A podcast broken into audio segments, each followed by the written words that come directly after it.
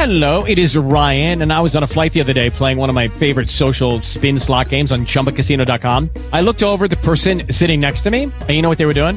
They were also playing Chumba Casino. Coincidence? I think not. Everybody's loving having fun with it. Chumba Casino is home to hundreds of casino-style games that you can play for free anytime, anywhere, even at thirty thousand feet. So sign up now at chumba casino dot com to claim your free welcome bonus. That's chumba casino dot com and live the Chumba life. No purchase necessary. V G W. Void where prohibited by law. See terms and conditions. eighteen plus. Talk show. Recorded live. Hey, everybody. It's Out of Darkness Into the Light. And I have a Facebook friend of mine here who's been uh, in our chat rooms. And uh, he's been uh, texting Johnny. His name is, he calls himself Paco Schneider. And uh, I thought at first that maybe you were from Turkey, but uh, it sounds like, like you're a German like I am. I call myself Irish, but I'm really uh, half German. So, yeah, yeah, I'm, I'm, I'm half German too, yeah. Yeah, my, my, my great-grandfather's name was Schneider. Yeah, and uh, wow. supposedly we they were German uh, Jews, however you're going to yeah. determine that, but... Yeah, that's um, that's what I've heard too. I've actually heard. I didn't hear that from my family, but um, I've heard other people. Uh, German people. A uh, German guy I met one time. Um, I told him my name, and he gave me a little bio on my first and last name. You know, and uh-huh. uh, yeah, I guess Schneider's like uh, Smith over here. He says there's like twenty pages in the phone book of Schneiders, and uh, he said, but Otto, that's an old. That's an, like nobody names their kids Otto anymore, even in Germany. That's an old German name, I guess. Yeah, it sounds or, old. Yeah, I was actually named after my grandfather. It's actually kind of cool. I was named after my grandfather. I was actually, um, it's kind of funny. Um, between my, my dad and his two brothers, whoever had the, fir- the first boy would name him after their father. So I was named after my grandfather. Uh-huh. I ended up I, I ended up being the first and only boy. So for a while then, I was the I was the only the only um, the only male Schneider that carried the last name and the bloodline. So I actually. You know, it's it's kind of weird. So so what I did when I finally had a son, I named him after my father. So I'm kind of hoping that maybe someday my son will name his son after me, and we'll keep on going like that with Otto's and and uh, and Ken's, you know, through the generations or something. Kind of neat, uh-huh. you know.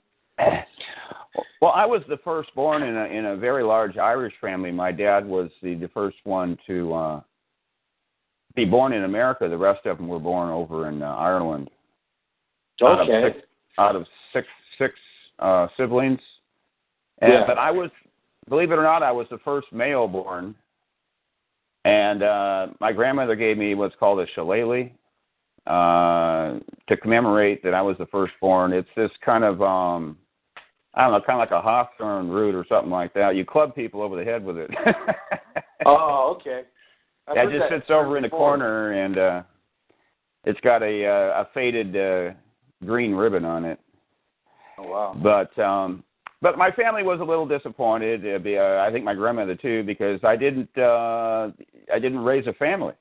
You know, I went yeah. off on a yeah. different route, and they're assuming I'm not going to carry on the bloodline. I don't necessarily think that's true. I may surprise them because I'm yeah, a very right. healthy, per- very healthy person for my age, and I think I could probably still uh, was it- procreate.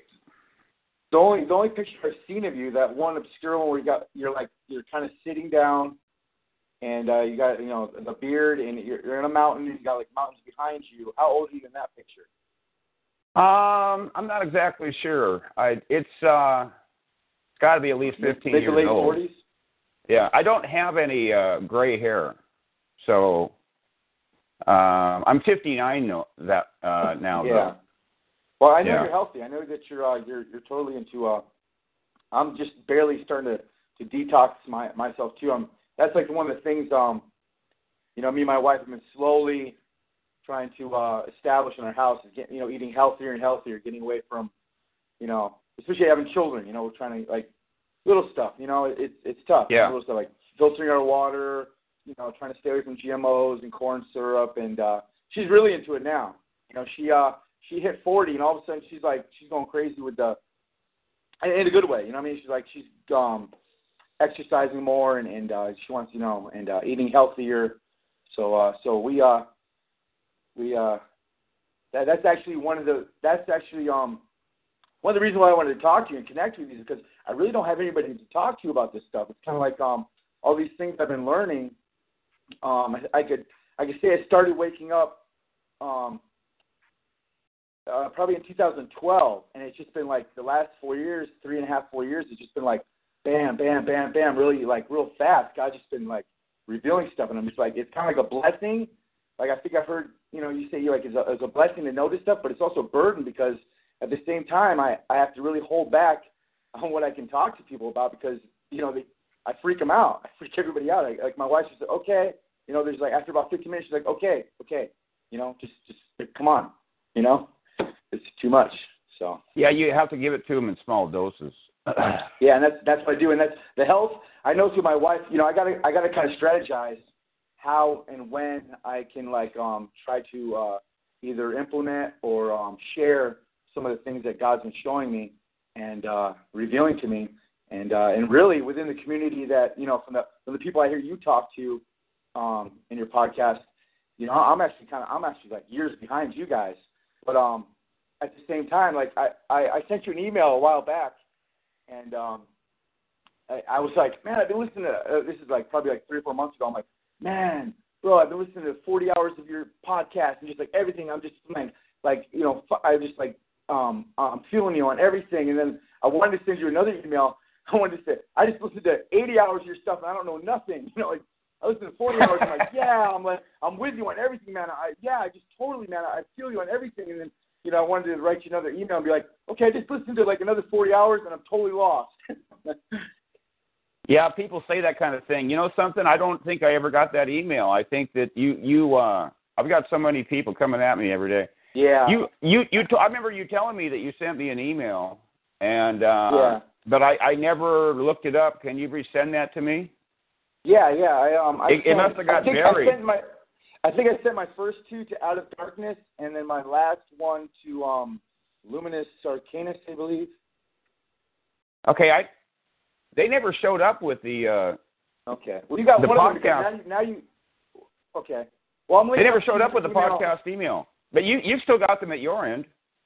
Yeah, I, I get them on. I get them from you now on, on when you're gonna have a show. So yeah, I get yeah. those. I get those emails. But um, anyway, uh, try to resend those.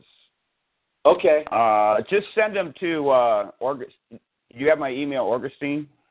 Yeah, yeah. If I don't, I can I can find it in one of the. Uh, old show links. I've got like seven of my favorite shows. Like I said last night, I was listening to um one of my favorite um podcasts. It's like a, it's over four hours, you know. And usually I spend like two or three hours at work at work listening to it, and another hour, hour and a half in the morning, you know, um, while I'm getting my kids ready to go to school. I'm listening to the rest. My favorite one is um part of the title is um Chemtrail Theology. Oh yeah, I, that one's just packed with info and um like this is how I like I texted my wife one time. I go I go. I go, she didn't like this at all, so I backed off. Um, and she goes, uh, I go, I go. Oh, you know what? Well, if God is so great and if God is so good, then why are we being sprayed like bugs with chemtrails? And that, yeah, that that was. And she was just like, I, she didn't know that that was. I was in big trouble. So yeah, well, you, well I, I used that to to uh, an attempt to prove that we're under what I call corporate judgment. Yeah. Like, is, like, well, like Israel used to be. See, Israel was under corporate yeah, judgment, exactly. But they didn't even they didn't even know it. They had to have a prophet tell them, and the, the, and then they would reject it. But see, Christians today, they haven't even heard about this. But if they heard it, yeah. they would reject it. They wouldn't oh, believe yeah, it. No, I, I um, that's one thing. Like that's why I think just like I've heard you and um, you and um, um, oh, I can't believe it, um. White White Raven, yeah. Even White Raven talking about how you guys connected to where, like, at the same time in two different places, you know, him in Florida and you, you way up in the northwest corner of the United States, God was dropping stuff on you guys at the same time, and then you guys connected, and God was working on. So I believe at the same time, like, you know, the last four years, God's been dropping stuff in me, and even before that, because um, I was searching, you know, I, I was searching, for, you know, for for deeper truths, and one of the things I've always One truth I've always been able to swallow is that God is sovereign, and that's a tough pill to swallow, you know, for a lot of Christians because that means you got to accept everything, good, bad, and otherwise. You know, stuff you don't understand, stuff you're not feeling at the time, and uh, that's one thing I learned years ago. That hey, you know what? Hey, I mean, I like this right now, I understand it, um, but you're sovereign. You're sovereign. sometimes I'd almost use that, kind of throw it back to him, like, hey, hey, okay, okay, you got me. You win. Um, you're sovereign, so I don't know what to do uh, next. You're sovereign, so it's it's on you. It's your will. So now, have you have you heard of my uh, updated version of that? God's no, sovereignty? I, I found, um, no, no. Um, well, when when Cal, when Calvinists talk about that, and, and you know, somebody like Martin Luther too, he wasn't. Yeah, a, I, I actually I, I lean. Um, that, that's nothing too. Um, oh, there's just so much I want to I want to share with you, Dave. Um, that that um. Yeah, well, we'll that, do it. You know, we don't. We can do it another time too. And also, I'd like to say, I'd like to get your wife together with you and me and Emily and talk about oh, health. No. Yeah. Um, well, yeah, maybe maybe health, but she um. We're. It's no, I'm talking. I'm because, just talking about health. Health. Yeah. Yeah. Yeah. Well, I mean, um, no, my my wife can't even. When I was in the Alex Jones back in, like, you know, two thousand thirteen, two thousand fourteen, you know, when I, because I kind of believe that God kind of sent me through, like, a, you know, there's like an education I went to, like the way uh, the way God woke me up. I even did like the Alex Jones thing for a couple of years, you know, and I, and I learned some stuff from there. There was some basic stuff, but, but like you said, that's another thing too that that um that blew me away. That um when you came up with a tier two theology or no tier two um, propaganda, I was like, yeah. oh, that that's so true. I was stuck in tier two. Um, And like like I said, what I'm saying is that my wife can't even handle tier two propaganda. So, she, you know, she, there's no way she's going to – I'm never going to let her hear this podcast. Okay, what you need to do, Otto, is you need to have a long-term uh, plan in your mind. And, and the reason is is because um, when you drop too many bombs on people too early, they shut down. They put a, uh, yeah. a label on you. I can't handle yep. you. And, you know, you yep. go do – you know, if you're talking to your wife, she'll say, well, that's okay. You know, you, you do your thing, and I, I, you know, I'll do my thing. But you and I are different when it comes to this. And they don't want to yeah. hear it anymore. So you got to do it gradually and kind of yeah. uh, lure them in there, you see, without them really knowing it. yeah, no, Probably you're right. You're right. Here and there.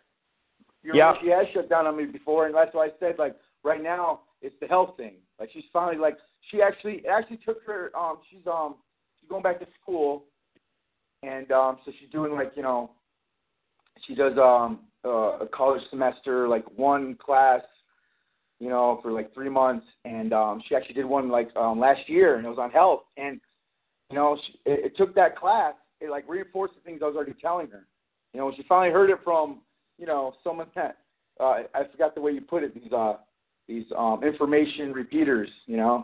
You heard it from uh, an information repeater. Yeah, the, text, the textbook repeater, but uh... textbook. Yeah, when she heard it from a textbook repeat, a repeater, you know, she's like, "Oh, okay." But when I told her, you know, a year before that, it was like, "Okay, whatever," you know. You're listening to Alex Jones. You heard that in Alex Jones. I don't like Alex Jones, so I don't. I don't even want to hear it. You know? uh, as she's probably as she's probably heard Alex Jones, huh? Yeah, she's heard him screaming in the background. So. Yeah, she. I now I've got all kinds of conspiracy theories about him, and I actually have a theory that he has a deliberate style like that oh, yeah. to drive to drive people away that are hearing him for like the first time and go, well, this guy's yeah. some kind of a wild fanatic.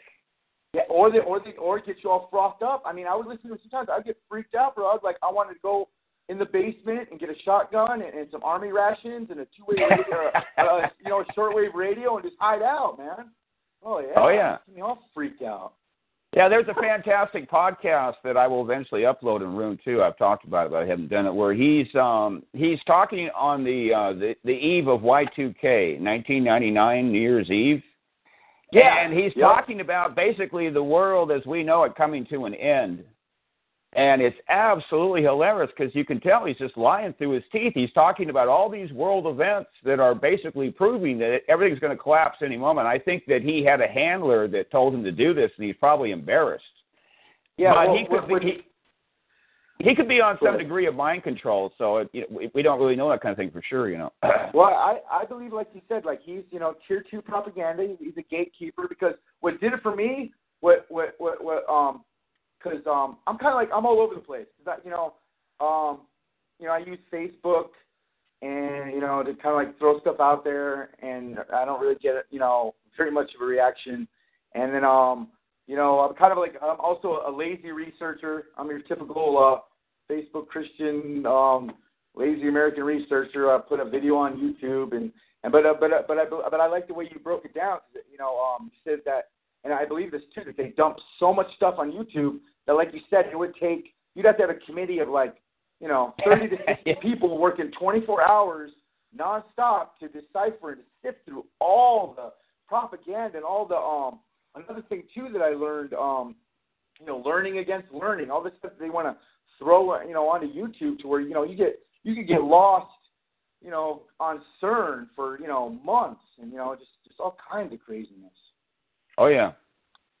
But um, what, what, this is what did it for me with Alex Jones is, you know, I'm kind of like, I've been all over the place. So I'll listen to just about anybody because I also believe, and I, I believe that you, you, you do this too through reading.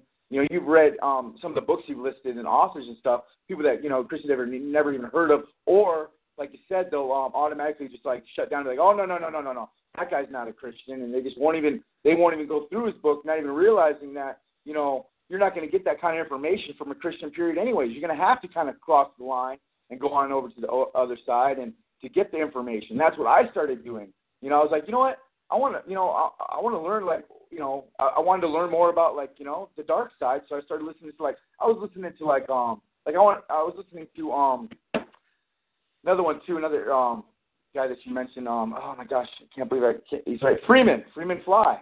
You know, oh, yeah? I was for a while there, yeah, for a while there, I signed up and everything, so I could listen to his second hour on his show, because I wanted to know um, esoteric stuff. I wanted to learn more, um, more, uh, you know, Mystery Babylon esoteric stuff, and uh, that stuff was really piquing my interest, and, and that's actually how I came across um, another guy that uh, I listen to his podcast all the time, too. I, I've, I've uh, even, um, I've linked you and, uh, linked, um, what do you call it, on Facebook when he linked somebody to one of his podcasts and you liked it, um, Johnny Cerucci. Yeah, I know? was going to guess him. I was going to guess him, yeah. Yeah. Um, I uh, actually, he, um, went, because for a while there, I was like, okay, who's Illuminati? Because it, it, became, it became such a, like a, a catchphrase. It was like everywhere, Illuminati, ooh, Illuminati, ooh, ooh, Illuminati. Like my, I have, you know, I have two teenage daughters, and they're like, I'm like, what the heck, man? They're like covering their eye and throwing up pyramids. I'm like, what the, what is all this? What are you guys listening to? You know what I mean? I'm like, and I like, uh, you know, and I like, I play stuff for them on YouTube. I go, look at what they, you know, I go, look, I would play stuff for them backwards, or like, you know, play people that would break down their videos and all the symbolism and all the, um, you know, all the subliminal stuff. And they're like, you know, they're like, oh God, cut it out. You're freaking us out. Why are you scaring us? And I'm like, well, look at all this, look at all this weird stuff. Like, what are you guys listening to? I'm like, this, I go, this stuff is worse than the, than the, you know, the, the wannabe satanic rock that we used to listen to in the eighties. What is this stuff? It's crazy. So I started going like, you know, and I'm thinking too, like, why why are they throwing the word Illuminati like everywhere? Because when I was a kid, you never heard that word except for like, you know, every once in a while you'd have a weird friend that go, you know, look in the back of your dollar bill, and you know they like they knew some like, you know, I heard about it, but I thought it was like a dead secret society that was, you know, long gone, like two hundred years old and gone, and um. So I started looking it up, and it kind of bugged me out that it was always like Illuminati this, Illuminati that. And um, I kind of like, you know, Johnny um, Cerucci's perspective on it, his take on it, that um, a lot of it is, um, you know, the, the Jesuits. You know, the, it's kind of like almost like a double, like a double blind. Like, you know, everybody kind of like, you know, you got like all these different tiers and different layers. And you got the the, Mason, the, Mason, the Masons and the um, and I like the way Johnny Cerucci puts it. He kind of puts it. Um, I'm not, I'm not coming on your show to promote him. But, uh, oh, that's okay. Um, I, I, I, um, I like a lot of the way that he, his perspective on it, you know, it kind of brings it, I guess it brings down to earth for me on um, kind of like um, that that aspect of it. Because I also know it's kind of like, um, I don't know if it's a double blind to where like, um, you know, you got like the Jesuits hiding behind the Illuminati, hiding behind the Jesuits, hiding behind the Masons or something. You know, it's it can, you can get you can get lost, you know what I'm saying? Does he think the Illuminati are the Jesuits? Because some people have that. Uh, I mean, they're part of it. The, you know, the higher I, I, Illuminati. Yeah, the higher I, Jesuits. I, yeah, I lean towards. Yeah, well, that's that's what I'm saying. I lean to the fact to where like, um, yeah, the, the higher levels, like maybe the, the higher levels of, of the Jesuits and the lower levels of Illuminati kind of all mesh in there. But but I realize, you know, I I'm, I, I never um put it like. I think along the lines of a lot about like you, like you know, there's still, I still, you know, I still know there's somebody behind that. And I like the way you put it a lot of times, you know, these black magicians, these, you know, you know that they're, that that we don't even, I mean, you know, they're so hidden that you know we'll never know. And, and I like a lot of times what you say, they only let us know what they want us to know, you know. Right. It's always on a need to know basis, even even in the Illuminati. uh, because they have to preserve secrets, and once you leave, leave a secret out, then uh, it, you're not in control of it anymore. Once it gets yeah. out there, anything can happen. That's true for anybody, by the way. Yeah. Well, I just, I just like this stuff. It's fascinating, and it's real, and it's mysterious, and and um, I just like this. You know, it's more. I, I it's more exciting to me than like, you know, I used to be really into football for a while there, and um, you know, a lot of like like I said, for a long time, I was a, you know I was a delusional Christian. I was like la di da. I mean, and also you gotta understand too. Like I was saying, you know, um, coming coming from Southern California, you know, for a lot of years, I you know I was a tweaker, and for a long time, my Christianity, you know, my first ten. My first ten, twelve years of Christianity was, woohoo, I'm not getting high, I'm going to church. That was like, you know, the basis of it. That was like, yeah. you know, as long as, I was, as long as I wasn't getting high and I was going to church, I was doing good. And, yeah. you know, and I didn't really get into like, you know, deep doctrines and, and doctrinal truths, or I didn't even know the difference between a, you know, a, a, a Protestant and a Catholic. I didn't even know the difference between a, a um, an Arminian and a, and, a, and a Calvinist, you know, for years. Well, I watched T B N for, for years. yeah, yeah, me too, yeah. I, it was still kind of weirded me out. I really wasn't feeling them, but I was like, okay, well, this is, you know, this is like the, the only thing I can find right now. Well, you know, you have this, when you start off, you have this simplistic view that you're in this club, this special club, and God is guiding the show. And you just have a childlike belief, and and you just believe everything, you know, and it's all wonderful. Uh, it doesn't work out that way in reality, unfortunately. yeah, yeah. Like, like I said, for and then um, you know, for, but even even when I was in um different churches and stuff, I, I think I think probably about uh, ten years ago I started getting into like more you know Calvinist stuff and um Lutheran. Oh, really? And, yeah, I really started leaning towards that stuff, and that was you know in the midst of a lot of. You know, churches and ministries that, um, you know, they they believed, um, um, you know, pre-rapture and trib, and that, and that never clicked with me. I didn't even uh, know, even when I even found out what that was, it never clicked with me because I used to always just look at, like, um, historically, you know, God and Israel through the Old Testament. Like, nah, how, how is God just gonna let you know let us off the hook that easy? You know, I, I just I believe that I believed. Now, now I, I'm still I, now that I listen to you, I got to totally re reevaluate my um. My, you know, my, my tribulation um, theology, you know, for a long time, that I was like, uh, I was um, I was a mid-tribber, and I was proud of it. I'm like, you know, I'm a, you know, and I used to tell my, I used to tell like, you know, a lot of pre-trib guys, you know, hey, if you're right, cool, I'm going with you, but I believe that, you know, we're going to suffer for a while because look at how many times God, you know, allowed Israel to suffer and test them, and I just believe that God's going to test us, you know, before He takes us into eternity, and, you know, He wants to test us for a while and. And work some things out and, and weed us out, you know. I, I just that that never clicked with me. That that pre-trip that just you know poof, you know, Jesus just gonna show up, and poof, we're just gonna be gone. And you know, I, I always believed that um, you know, we're gonna at least have three and a half years where we're gonna have to run for the hills and, and you know try to avoid the mark and uh, you know and and just, you know run and, and hide and try not to get killed. Or, uh, one thing we know for sure is that uh, you know people in other uh, countries. Uh, you know, where they need missionaries, like in Indonesia or something like that. They don't, um, they don't have any pre pre-tribbers until a missionary shows up and teaches them the doctrine. In other words, it's not coming from the Holy Spirit. oh. I always have to, uh, people don't naturally see it in the Bible. If you just look at the Bible, you're naturally going to assume that there's one coming, because it, it, what you're talking about is a secret rapture. You see, and. Uh, You can easily prove that's wrong in the Bible. So you yeah, can do I, that sometime if you want. yeah, yeah. I just um I hold on to um you know like one of one of my main things that that you know messes up the pre-trib thing for me is just you know what, what Jesus says in Matthew chapter twenty-six. You know that there's a couple things that got to happen first, and then and then He comes. Uh, well, if you look at the primary passages that they use, there's two of them in uh, first. Uh, Thessalonians chapter four, like verses sixteen and seventeen, and then also in First Corinthians fifteen, around fifty and fifty-two. Those passages yeah. teach the, the exact opposite. All you have to do is look at the context, the immediate yeah, yeah, context. yeah, yeah, yeah. They're doing the same thing that, as Jehovah's Witnesses.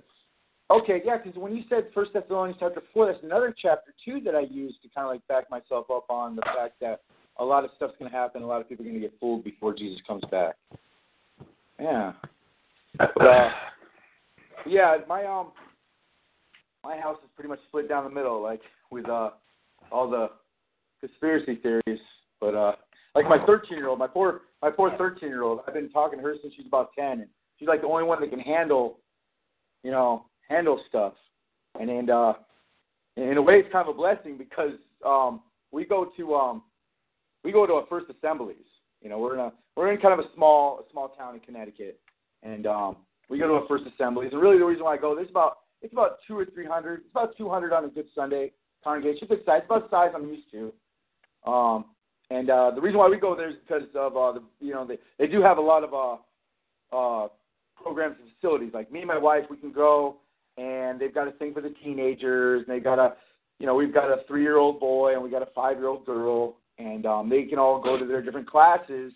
And then me and my wife, we can go and we can, you know, worship. You know, I do enjoy the worship, and and um, you know, and, and regardless of being at First Assemblies, I do feel I do feel the presence of God. You know, when um, you know, we hit you know certain songs, and um, I don't I don't agree with I don't agree with you know like ninety percent of of uh. of the doctrine, but um, but you know, like I said, it, you know, I, I do like the fact that my um, my kids have a class to go to, and they can learn the basics, and uh, me and my wife can sit together and worship the Lord together, enjoy the Word together, and uh, just have some time together. Because that's another thing too, our schedules. Um, I work third shift, and she works first shift, and we both work. You know, we both kind of sometimes a lot of times work overtime on Saturdays. So sometimes the only days that we have together is Sunday. And uh, so we do enjoy that time where we get to kind of sit together, you know, in church, and uh, that, that's where we met, you know. And uh, so, so well, you know, then, this always surprises people when I say this, but I'm glad I'm glad you're going to church. I don't, I've, yeah, I've never yeah, told no, anybody no. not to go to church. Yeah, yeah, no, no, I've heard. You, yeah, you said that. You said you said that time and time again in your podcast. No, I just um. I'm, I'm kind of justifying myself why I go to a First Assembly's church because I'm still trying to, I'm still, like, I'm researching so much stuff that I'm really spreading myself thin.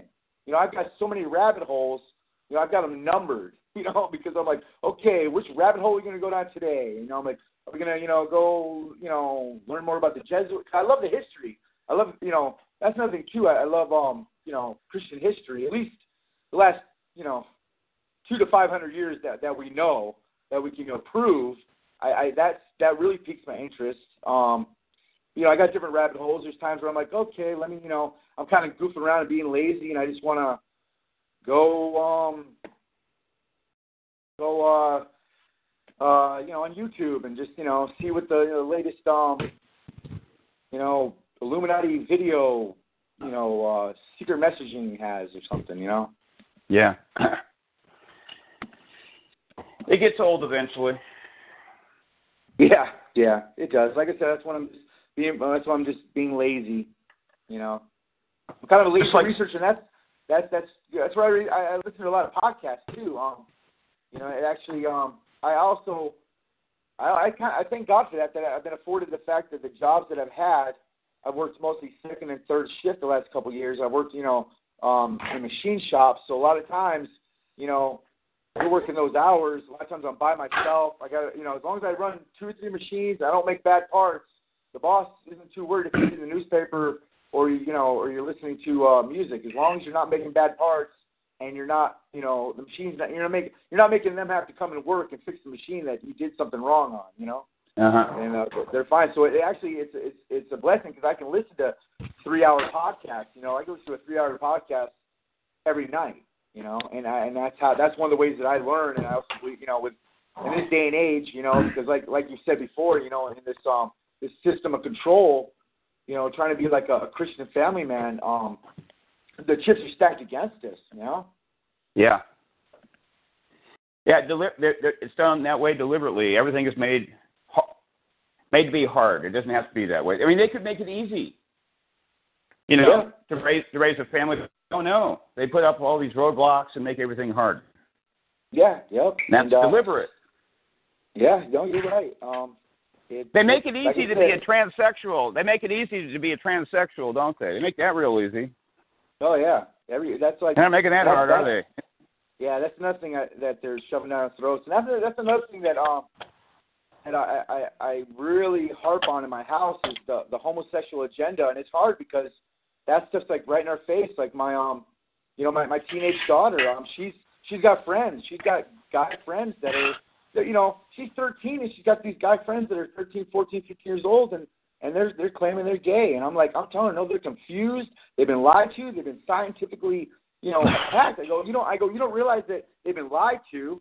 They've been, you know, it's like scientifically engineered the stuff they're putting in the plastics and the waters. Like, you know, she's just like, ah, you just don't understand. And she gets, you know, she gets upset. I'm like, and then when I, and then when I put God on top of it, I tell her, look at, you know, God's counting that stuff. God did not create them that way. God didn't make a mistake. God made that person a boy, whether they like it or not. And she's like, you know, she gets kind of upset when I put it like that, but she can't argue with me. You know, I start, look at, that's an abomination before God. And I'm sorry, you know, I mean, love him, be his friend. You know, but let them know that, you know, you're you're a Christian. Yeah, I mean, supposedly the the number of homosexuals. Uh, now, this is a little bit difficult, but uh, let, let, let's let's say male homosexuals. That it's it's not higher than three percent. Yeah, that's that's just crazy too. It's only like it's like less than. I think it's actually like last I heard it was like less than two percent of the population is even homosexual, and they're shoving that stuff down our throat because it's an agenda. You know, it's like on every. Yeah. Every show, every T V show, now you have to have a gay girl or boy on the sitcom. Well, we don't watch regular T V. That's another thing too I like in our house. You know, we've got yeah. we've got the net the Netflix for the cartoons, and even that's another thing too I like about my five year old. She'll ask, she'll go, "Daddy, is this a good cartoon or a bad cartoon?" You know, even the cartoons, they they got crazy stuff where they're, you know, showing their butts, naked cartoon butts in the cartoons. You gotta be kidding me! No, I'm not. I'm just like. Yeah, oh, one called... it, it just occurred to me they're going to start fitting that homosexual stuff in there now. Oh yeah, in the cartoons. They well, they they have been they have been. I've been battling it the last three years with my five year old. I'm like, what are you watching? I go, that's that's bad. I don't want you watching. Oh, and then before that, the the, the, the crazy thing is that, you know, since since we since me and you were kids, everything's magic. There's magic in every cartoon, and that's another thing too. It's like, you know. We're supposed to be Christians, but every cartoon that our kids watch has got magic in it. So for the, for the first ten, fifteen years of their life, they're being indoctrinated, you know, with, with magic. That magic is cool, magic's okay, magic is, you know, makes everything good and go and, and you know, everything bad go away, and, you know, and it's awesome. And, and then you try to, and then you got to like, you know, try to like deprogram them, you know, for the next five years while they're teenagers, and that, that, that, you know, that magic is real, but it's not good, you know, and, and then on top of it, you know, on the top of it, you know, you know, American, American Christianity is a joke. So they're looking at you like, well, you know, what's, you know, you know, they, you know, they, they, they it's just, it's, it's crazy the way that we're being bombarded with, with magic and homosexuality, and our Christianity is so weak and pathetic that, uh, you know, it, it's hard to even, you know, get in their head. Yeah, how how often do they uh, portray a non-dysfunctional uh, American family, uh, you know, in a positive sense, or Christianity in the media? But look how they portray this stuff. Oh yeah, oh yeah, no, it's it's, it's so obvious. It's so obvious. It's such it's obvious, so obvious propaganda. It's kind of amusing, you know. Yeah, I mean, I I, I, I don't see when you start to become aware, it gets you upset. Yes, and then you yes. eventually, you eventually, uh, you eventually move beyond all that, and it just be, becomes kind of be, bemusing, you know. Yeah, well, I, it doesn't I, bother I me at all. To, yeah, well, I'm finally getting to that point. Since I've been listening to you, I like um, the term that you have, Illuminati humor. You know, there is stuff that oh, you yeah. where I do, where, where you do have to step back and go, wow, hey, you got to kind of like. I think I think on, I think on Chemtrail Theology, um, that one. No, there's another one. You got like a two-hour one I was listening to. I can look it up. To where you're like, let's give them a hand clap, because that is just, you know, they, they, they pulled that off great. You talk about the, the greatest social, the greatest social engineers ever. Let's just let's give them a round of applause. You started clapping. I was like, that right there. I was like, I was like, you got to, otherwise you'll go crazy. You you you literally want to like dig, start digging a hole and start stashing food and weapons, and, and you you know, and what are you gonna do? You know when.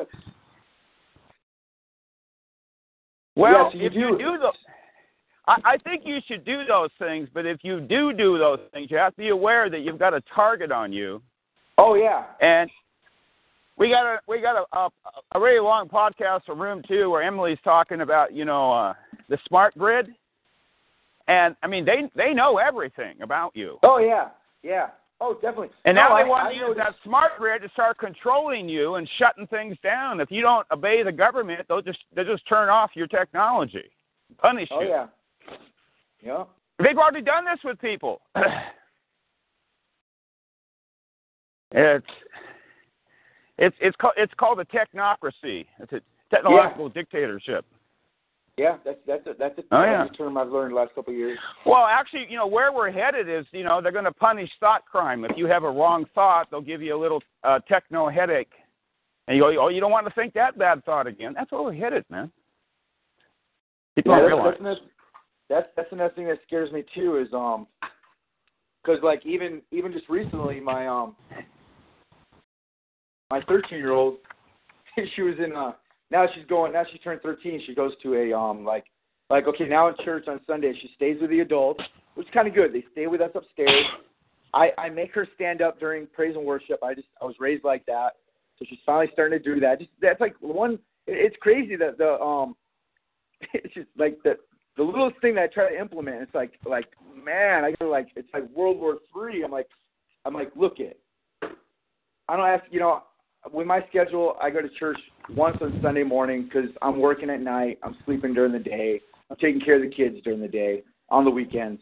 So I go, look, the one thing that I want you to learn from me is that out of respect for God, we stand up and we praise and we worship. I go, I don't really ask you to do anything else but make your bed, you know, and, and wash your dishes and stand up and we praise and worship, you know. Uh-huh. But, uh, But then after that, after there's a certain time when they, um, you know, they do announcements, and then I think when they do the greeting, like everybody stand up and everybody stand up and shake hands and say hi to each other. You know, when they do that, that's when the teenagers go to a back classroom, and it blessed me because I, I you know, it, it's those little things where you're like, okay, I'm getting through to somebody. You know, um, she she said that the teacher was like, I don't know, it, you know, it was the pastor's wife. So I'm like, oh boy, man. She goes, okay, you know, and um, she's like, she's explaining the rapture to the to the teenagers. She's going, this is what she was saying, Dave. She goes, okay, when you know when Jesus comes back, before that, he's going to take all the good people and put them over here, and he's going to protect them, and he's going to come back and all the. And my my my, I think my daughter, like my my thirteen-year-old, she interrupted. She goes, no, no. She's like shaking her head, and she's like, what, Jade? What's wrong? She's like, no, no, dude, that's. That, what do you mean the good people just go over here and they're all safe and okay? And like I was like, oh God, you're gonna give me trouble. Because like the, the I've already had that, that youth pastor, which actually, like you said, is not in the Bible. Youth pastor's not in the Bible. And uh, I've actually had that youth pastor in my house, and I showed him a um a video, you know, like a um uh it's a I don't know. I, I like I said, it was okay a couple years ago, but now I've seen stuff in that. But anyways, the videos, you know, like um pretty much um. Talking about, uh, um, see, I never knew this either. I had my doctrine mixed up with it with the rapture too, with um, you know, pre-trib, mid-trib, and uh, pre-wrath, um, pre-wrath. So I actually came to realize that I'm actually like a um, post-trib, pre-wrath. You know, I believe that we're gonna have to go through the tribulation, but before the before the wrath really comes, then that's when um, that's when uh, we're gonna get a rapture. But now I got to reevaluate that because I'm learning stuff that there might not even a be, really be a rapture, that actually heaven's going to come to earth. That's where you get that term, yeah. A new heaven and new earth. That actually God's going to come down here. We're not going to go up there. He comes down here and reestablish things. And then I'm also learning through your podcast that, and I believe this too, I believe this because like you talk about the diaspora, that, you know, Elijah's got to come back to, to, to, to set everything up again. Because really, like you said, I mean, everything we're, the system of control, and you know, and even our Christianity, it, it, everything's in a cultic system. Because, like you said, I'm in, I'm in a church right now where, you know, I already know if I ask the wrong question, I'm gonna be like, I'm already kind of ostracized anyway. Because I've had a couple pastors over my house. I show them videos, and they're just like, "Whoa, what?" They don't say anything, but I can see it on their face. They're like, "Whoa, what does this brother believe?" You know? Yeah, you know why? Like way out there. They live, they live in pastor world. Yeah, yeah. You're they really do. They live in pastor world. You just said it last night. They go. They go to seminary for forty years, and they, they never change after that. They they and they and they you know they they um they stick to that four year indoctrination, and they never um stick out of the box. Yeah. That, that, that's, that's, you know what, that's where I got to give you credit, Dave, because like I said, it was different layers. I can, I can share with you my testimony on how I woke up, like, you know, like literally like yeah. layer by yeah. layer. God had to come yeah. and like you can, walk you, me through. You can go ahead and do that. Well, you make some tea? You want... Sure. I'm, mess, I'm messing with you, bro. I was just thinking about uh, making some tea. I'm making some coffee. I'm a, that's that's my only vice is uh is coffee. I headed out the door to go on a walk, but it started raining, so I think I waited out. Oh, it's beautiful out here. It's seventy-five degrees in Connecticut. I love global warming. Really? Yeah, I actually think I haven't shared this with anybody, but I believe because of all the you know the geoengineering or what is it the um the, the weather manipulation that they're doing in California, because they were um yeah there's reports there's reports that, that drought that they had. They're shooting stuff in the clouds, so it would rain before before the um, clouds that hit California. That's why they had the really nasty drought. So I I believe that you know we're having like a re- right now. I think they're having um they just got blasted with they're, they're having floods and mudslides right now, aren't they? Um, probably that happens well, a lot so I, there now because the weather has changed everywhere. Up here, it's, yeah. it's the skies are more clear and it's it's warmer. It, it rains less, which people think is good, but that's not that's not natural for up here. No, it's not natural for that for that area. But I think it's because they're they're they're messing with that technology. They're using the technology to mess with the weather so much that it's just it's throwing everything out of whack. Like it should not be seventy-five degrees in March in Connecticut. That it should we're actually thirty degrees warmer than um than we should be.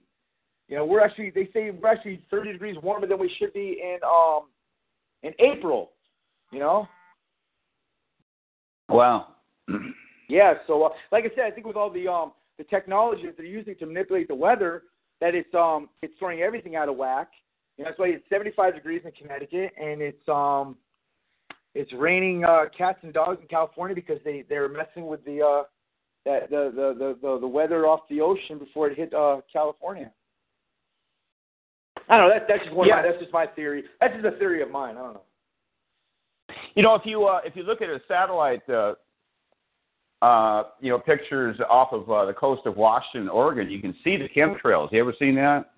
They show up. Yeah. The they've been showing. They've been coming up increasingly, and you know, being a it doesn't help. Okay, uh, being a conspiracy theorist, and on top of it, um. messing around, you know, being a tweaker from San Diego all them years really doesn't help because I'm starting to notice more and more chemtrails where I live now. It's like every Sunday we get sprayed. It's like, okay, everybody, every Sunday everybody's at home, so we're going to spray you guys like crazy.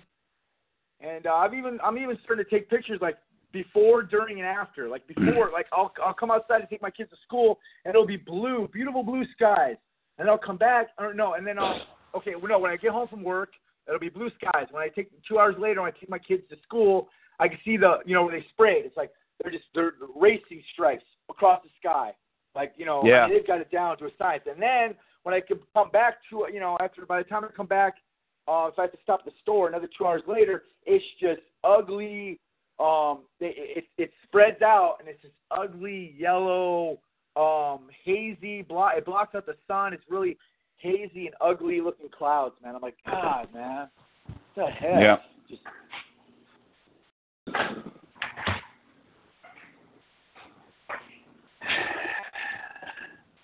Well, I was going to say oh, something, but I lost my train of thought. I came in I came yeah. in well, out I'm, of the rain I'm all there. over the place. I, it's my fault, Dave. I'm all over the place because I'm just so oh, that's okay. so happy to finally talk to you, man. Because like I said, I need to like. It's, it's, sorry, I'm dumping everything on you because you know I, I don't. I really don't have anybody to talk to. Even my wife's like, you don't have any friends. You don't talk to nobody. Just man, she's like always trying to like you know like she has like um, a new friend at church and they've got a husband or a boyfriend. Oh my God, I got to meet them. And she wants to start hanging out. And but you know I don't. I don't. I'm not like. I don't know. I'm not into football and and. uh And I don't know. I, I, I lost interest in football too. Yeah, I, well, it, it took up a lot of my time, and actually, it, it's um, it, you know, it, it would it would um interfere with it actually interfered with my marriage, and, and that's one of the, and actually kind of helped because my wife would be like, "Look at you, you know, you all you're doing on Sundays, you're sleeping and watching football. You don't even want to, you know, my, you know, you know, it, women need a certain amount of attention, and she wasn't, you know, she would, and I understand, you know." And uh, yeah. so actually, I, I put away football, and I went on the internet, and then you know, and started, you know, and started, you know, went from a, a, a delusional Christian to an internet Christian. And then she was like, "Oh God, you know, well, how, you know," and like, "Well, you don't want me to watch football anymore." And I started finding all this crazy stuff, and it's starting to make sense. And and uh, I don't know. I think sometimes she wishes I would just go back to watching football. What I did is um, I started recording all the, uh, the sports and watching them at night, and uh, that's what if you were going to pull that off at some some degree, you'd, that's what you'd have to do. Is because uh, I mean the games are just they're too long. Yeah, you know, three hours for a pro game, three and a half hours for a college game, and you're yeah. just locked into this live television. See, if you got it recorded, you mean you can stop it, get up, down, watch. You know, you can just watch the second half, or you yeah. can just speed through the first half of the game, see how it's going, and then if it's a really good game, go, hey, I want to watch this, you know, and then maybe skip another game and and watch this game because this game's good, and you know, watch the whole second half. Yeah. I, or I you could watch it. Now. You could you could watch it over a two day period. You could watch it over uh, you know half a week. You could, you're in control, you see. Yeah, okay. But when you got to yeah. sit down there and plug into the system like that, I don't like doing that early in the day. I, I like doing it at night. See. Okay. So I, you know, so I did all I me, did all that, but then I started losing interest even in that, you know, because yeah. I just didn't have enough time. Yeah, that, that's what I'm getting at is that um I, I can't. To me, I'm like I can't I can't sit there for three or four hours now because, like I said, I feel like I'm years behind you and you know White Raven and, and Teflon and. and uh, um, um, Spirit Cleaner. I'm like years behind you guys, and there's still a lot of stuff I need to learn and grasp. Like, I just barely did. I just barely, like, I, I heard it before, but it never clicked. I just barely, like, grasped the concept of Lily. Lilith. No, li- uh-huh. Lily, right? Yeah, Adam's first Lilith, wife. Lilith. Now, Lilith. Lilith. I just barely grasped that concept. I was like, okay. Because for years, I always heard that explained away, that, oh, no, that's not too different. You know, that's the same... The same story, and, and but then when I actually there's a um, I heard you guys talking about it, and then I actually I actually I actually looked it up, and I actually you know read the two scriptures, and then I and then there was a guy that actually did a really good YouTube video about it, and I looked at it again, and I was like, wow, but see like like, uh, it's frustrating. That's why you know I can't I haven't even brought up flat Earth stuff now. I'm I'm kind of like you. This is another thing too I like about you, Dave, that that I like that you say um middle middle position. Because I've always yeah. kind of been like that. I never had a, a term for it because I've always kind of, like, taken stuff from, like, different um, belief systems. I'm like, okay, well, you know what? I, I like that, but the other stuff, that doesn't, you know, that's not even biblical. That doesn't line up. That's whack. But, you know, but then I, I, I take stuff from, you know, little bits and pieces because I'm like, okay, that, no, that's, that's right. They're right about that, but they're wrong about this, you know. So now I kind of have, like, this middle position where I, I, I believe that the way that they're pushing the flat earth stuff so hard that it, it's not flat, but but I already know it's not round, you know. But at the same time, it's like I I haven't even told I haven't told anybody about that. I'm like, there's so much stuff that I'm like holding inside. Like um, I actually sent you some pictures on a Skype. I don't know how good they came through. Where I finally was out. I had to go pick up my oldest daughter from work, and you know, and uh, you know, 'cause she was working late, so it was the weekend. And uh, finally, I was out, and the moon was out, bright full moon, and the clouds above the moon were reflecting the moonlight. Now they were they were kind of like uh, like not necessarily like behind it, but above it. But I'm like, there's no way that that light should be reflecting. There's no way that the moonlight should be reflecting. You know, hitting like a ceiling. You know, it should be that that moon should be above those clouds. You know, that those clouds yeah. shouldn't be above the moon. So I was like, dude, he's right. Now, uh, did you say that you saw the cloud behind the moon? Because I saw those pictures I, there. Uh, yeah, yeah, I took them. Now, you know, of course, when you're driving, you're taking pictures, you know, and, and, and like you said, there's another thing, too, about our technology. They're not going to give us, you know, they've got digital technology that would just, we, we you know, they got holographic stuff that we don't even know about, you know. So, our, our, you know, my limited technology taking it, it, it, it was clear to me. I mean, I seen it, and I tried to take a picture, I have proof of it, and, um, I, yeah, I sent, I put, I posted them, I, um, But like I know you're so busy, so like there's stuff that I shot at you and, and, and, and said stuff, but I know that you're you're very busy, so I just I just left it alone. Oh, you can send me stuff. Yeah, well, I sent it um on uh, Skype, I, I posted the pictures on Skype that one night. But uh, but like I said, yeah, I, you know, I, I just um, I saw that. Yeah. Okay. But yeah. So so you know. But yeah. So that that that that that um light on those clouds shouldn't be there. Yeah. Well, I just want to right? say that you know um we always want to whenever some somebody has seen the cloud behind the moon, we always want to uh, have them come on the show and talk about it. And um I think everybody has seen it except for Java Ring. For some reason, he just was never able to focus enough to get out there and look at it. And uh, but it's it, it, you do you do have to persist usually, but some people see it right away. We yeah, had, no, it took me a while. Yeah, we had Connie's sister on TalkShoe, and she saw it right away the first time she looked up. Yeah, and it took me about I a month took, or two. I, I took a housemate outside and. Uh, I just popped my head out there to see if it was a good uh, situation, and, and it wasn't. So I, then I looked outside again, and it was. And I said, "Hey, come out here!" And he and he saw it, you know. And then he's going, "What in the heck?" he they can't people can't comprehend it when they see it. They don't understand what it means, you know. Yeah, no, and, and like you said, it's um, I I think that uh, we've been uh so socially engineered and and and brainwashed. I mean, I, I think that. It just doesn't register, you know, from from the eye to the mind. It just it, it just it doesn't click. Yeah, well, just real quick, let me say something about that. You know, um, there's been um, discussions and postings on fakeologist dot com about the cloud behind the moon, and apparently these guys don't believe it. I, I think that the, the their perception is that you cannot have other people know about it, Dave. So therefore, you're uh, wrong. That's, Yeah. And um, and then also, I was on Hoaxbusters uh, with Emily talking about the artificial night sky. I need to upload that. I was just going to put the part when her and I were on there, uh, but they weren't process. They weren't processing it. They didn't. They didn't buy it. And uh, I mean, this is where they're talking about you know fakery all the time. But uh, I guess we just want to talk about media fakery and not fake. Uh, you know, fakery in the sky. Yeah, and, plain uh, face, huh? It, they didn't receive us too uh, favorably, which I, that kind of surprised me. So I, I told Emily, I said, that's a big wake-up call, what you, you know. Uh, people are not going to believe this kind of stuff. I mean, it, it only takes five seconds once you settle your feet to see one of these large fake stars moving around. And yeah. that should motivate you to start looking around and see that all the stars are moving around. Can you do this? No, they can't do it. They can't do it. They, they will not. Here, here, we're talking about people that are in the media fakery. They will not go outside to see whether this is true or not. These guys still don't know the stars are moving around.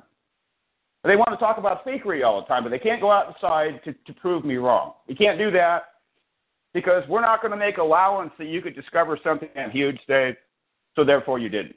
Apparently that's that's their thinking. Well, they're going to be proven wrong because anybody can see this, and more and more pe- people will be talking about it.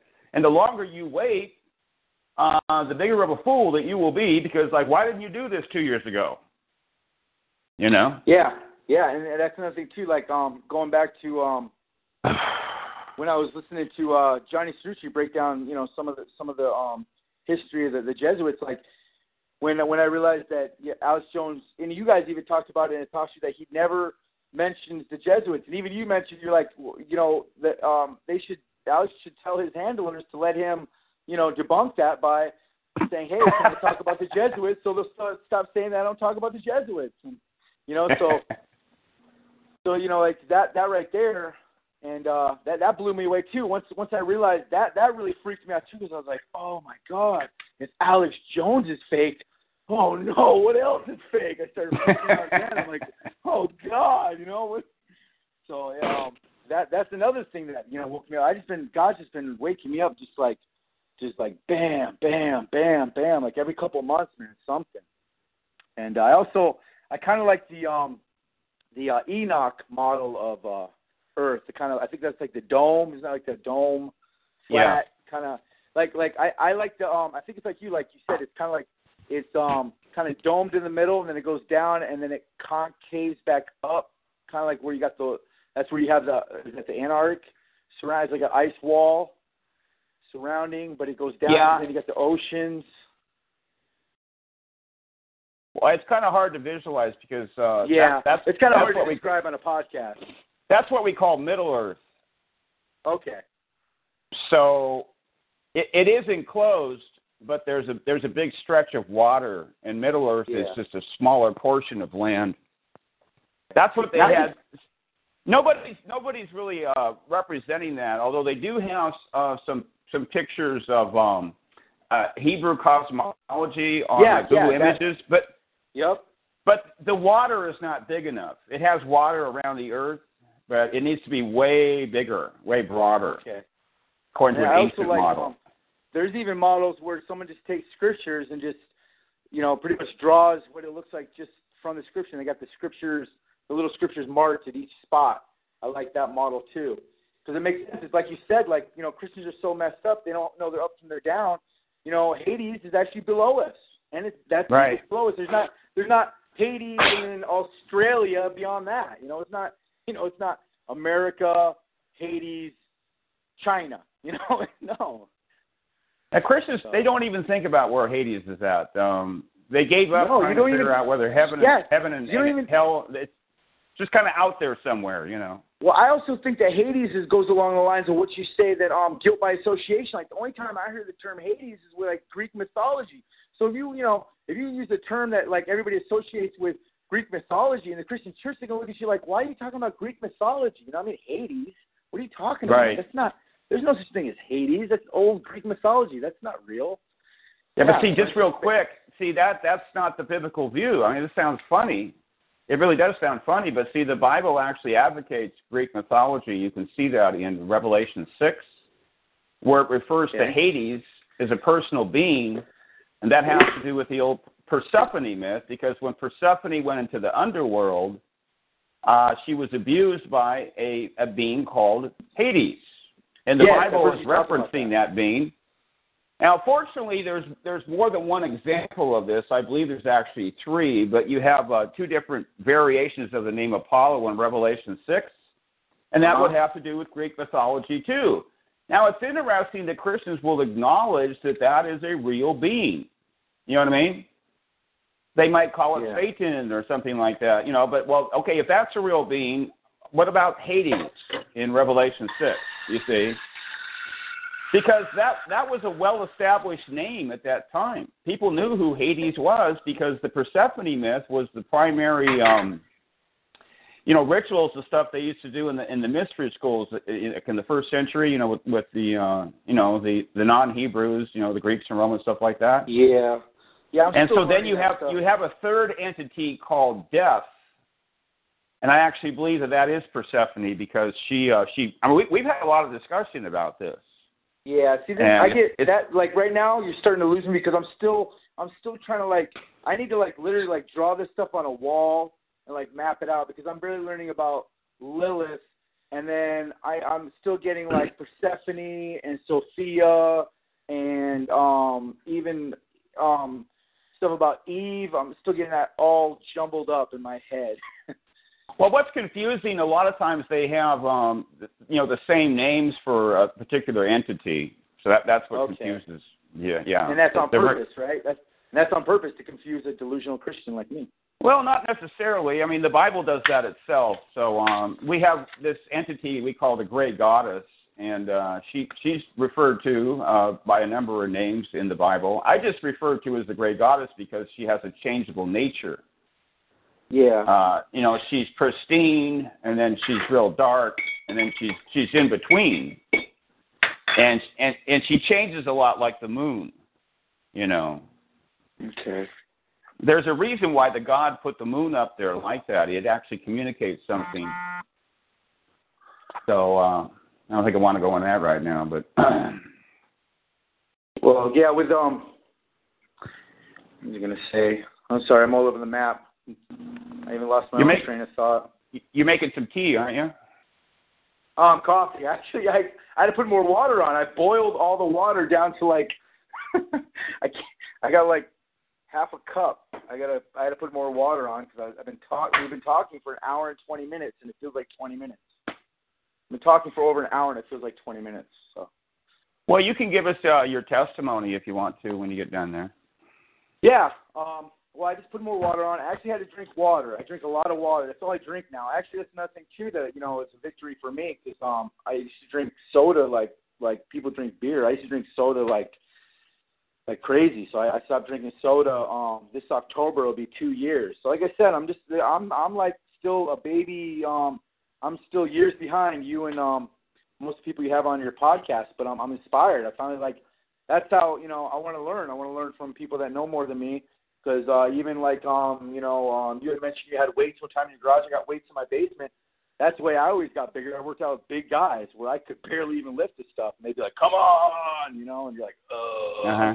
you know, so, so, um, but yeah, like I said, for, um, for a lot of years, my Christianity, my first ten, twelve years of my Christianity was like, my first ten years of Christianity was like, all right, I'm not on dope and I'm going to church. I'm doing good. That was my thing, you know, and I would go six months a year and I would mess up, and um, back in ninety-two, uh, um, and like I was telling you, being from Southern California, um, being uh, being in uh, San Diego, um, I'm like hesitant to like say, you know, get like too much personal personal information. But I'm like, you know, we just said, you know, an hour ago that they already know everything anyway, so you know, um, but you know, being from San Diego, you know, for a lot of years, um, I used to do that crystal meth, and this back. Back in the late eighties, early nineties, when that stuff, I mean, I was like down to like um, one hundred forty-five pounds, and I was out of my mind, man. I was staying for three or four days, and I was out of my mind. So even the way that God saved me, I thank God that he, that he I think he spared me. Cause like I said, I, I don't know. When I say I got, I can't, see, I hesitate to say I got saved in ninety-two because I backslid so many times after that. But um, no, he no, was always right there. That's okay. You don't get saved more than once. That's a, that's an important yeah, subject. Yeah. Well, yeah, exactly. That's why. That's why I'm not, I'm not trying to say that either. So I'm trying to I'm trying to find hey, a middle position in here. Hey, Otto. Yeah. Even Calvinists will admit that if you could lose your salvation, they deny that you can only get saved one time. Well, I believe that um, that I believe you know kind of Calvinists like once you get saved that you can't like um like literally like. Like, I it, it, I could put it in the terms to where I backslid so many times. I tried to lose it, and I couldn't because God wouldn't let me. I could put it in those terms because there's plenty of times where, like, he should have just said, you know what, dude, I'm done with you, man. You're, you know what I mean? And he should have just poured out his wrath upon me. And, and uh, but he, he spared me so many times, man. Does that make sense? Yeah, well, it's real simple. Um, there's a third view that was around for a lot, a lot longer. And uh, people have not even heard of it before, but um, Jesus talked about um, how he will lose none of his sheep. You know what I mean? Yeah. He, he can't lose them. Um, so okay, so I, so I was a wandering sheep, and he'd have to snatch me up and like you know, and break my leg and throw me over his shoulder. And yeah, but here's here's what we're not hearing. Here's what we're not hearing. Uh, Arminians believe that you know the reprobate. And the uh, the elect, they just kind of shift back and forth. You could be either either one. They're not they're not two classes that are fixed. Okay. And the Calvinist view is that all Christians are elect. The the older view that we're not hearing, which Martin Luther taught, um, is that there's two different classes of Christians. There's the reprobate and the elect. And when Jesus was talking about his sheep, which he will lose, he will not lose any of them. He's talking about the elect. He's, okay. he's, think, he's looking at the big picture, the long term, uh-huh. and that's why he okay. doesn't lose any of those, okay? So okay. I don't know if you've heard me. I haven't talked about it as much recently, but um, I'm saying that there's um, there's a large number of scriptures that teach that Christians can lose your salvation, and there's also a significant number of scriptures that teach that you can't. And so Arminians and Calvinists argue back and forth with these yeah. two groups of scriptures. Now, Martin Luther, he would have utilized both of those, and he would have said, well, these passages have to do with the reprobate falling away. See, these oh. people are they're, they're in a state of regeneration, you see. And okay. if you're elect, you, you cannot fall away. Because um, the reason that you persevere to the end it's because God gives you that gift. He doesn't give it to everyone. They, it, Christians would assume that well, he's going to give that to everybody. You know what I mean? Yeah. But I don't believe the Bible teaches that. And I'm I'm just saying I hold to the position of Martin Luther. And that's the older view, and uh, conservative Lutherans still teach this, but you don't yeah. hear much about it. So, unfortunately, the term for that is Augustinianism. It's a big word. I think these words yeah. are made by Illuminati, you know? Yeah. And when people hear that word, they just kind of roll their eyes, you know? Yeah. Well, there's so much um, I never, like, even even when I was in churches that were predominantly Baptist, Calvinist, um, there's still stuff that you mentioned that I, and I never even heard them touch on, you know? It's like...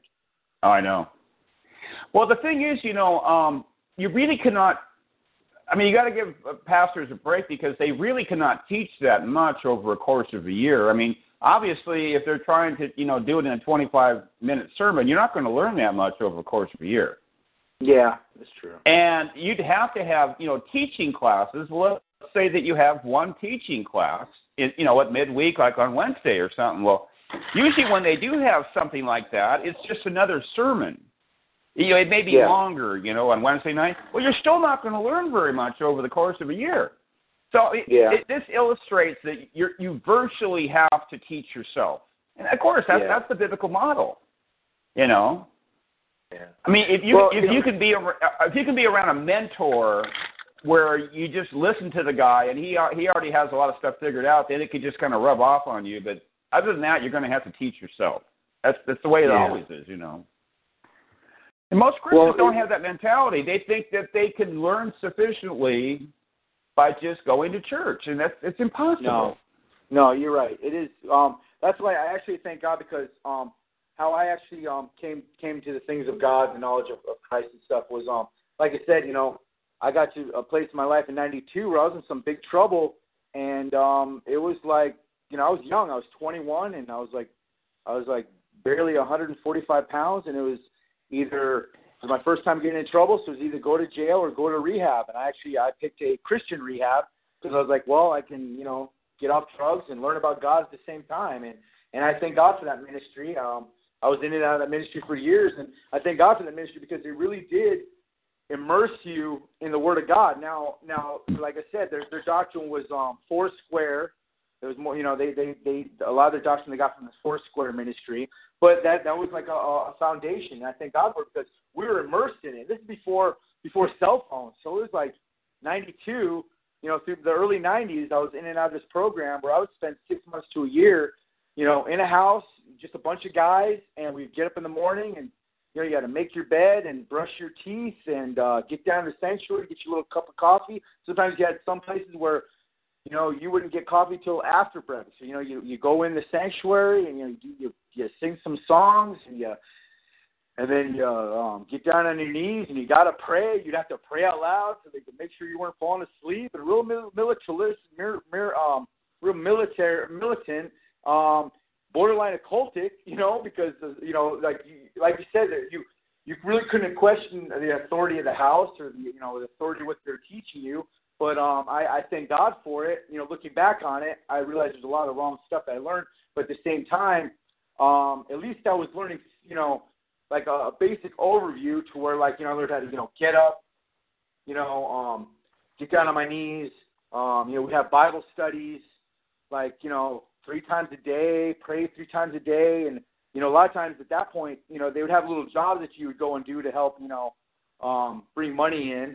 We lived off of donations. I mean, we're talking, I mean, it was hardcore, man. We were eating, like, beans and rice, and um, we were, you know, um, we'd eat, old, you know, old bread, you know, donated bread. And, uh, I mean, you know, there was no shame in our game, man. If you had a loaf of bread and it had some green stuff on, you picked the green stuff off, and you, you ate the bread because you were hungry, man. You're eating beans and rice every day.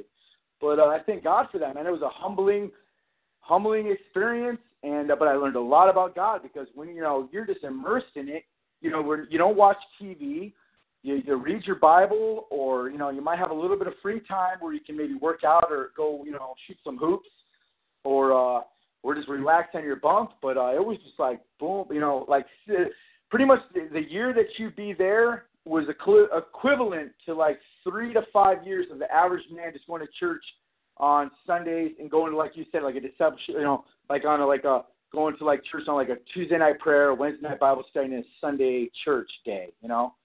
So, uh, so it's kind of like boot camp, kind of like boot camp, huh? Yeah, it was. It really was. And they would call it that. They would call it, this is Christian boot camp. And, uh, you know, you had all these guys like, you know, ex, ex-gang members, drug addicts, dope fiends, guys straight out of prison. And, you know, and, and, uh, and it, so, it, it, and then, so you also had, um, you know, the leadership, you know, all of them, you know, they were ex this and ex that. So, and because you had a house full of men that were from all these different backgrounds, blacks, whites, Mexicans, all thrown together, you had a, you know, there was a lot of rules, and you had a, and you know, you, it just, it was, it was good, man. I, um, looking back at the time, you know, I, I didn't always like it, of course, but um, I thank God for it because it really laid a, a, a foundation. And sometimes my wife has to remind me, hey, you know, I'll get on the kids about stuff. She's like, hey, hey, hey, you know, you're not running a, you know, you're not running a home, because that's what they just call it, the home, you know, because you, you know, you live there for nine months to a year, and uh, you know, sometimes I, I gotta back off my kids because I'm like, you know, I want to be. Maybe it's that German in me, too. I want to be like, you know, wash your dishes now, you know.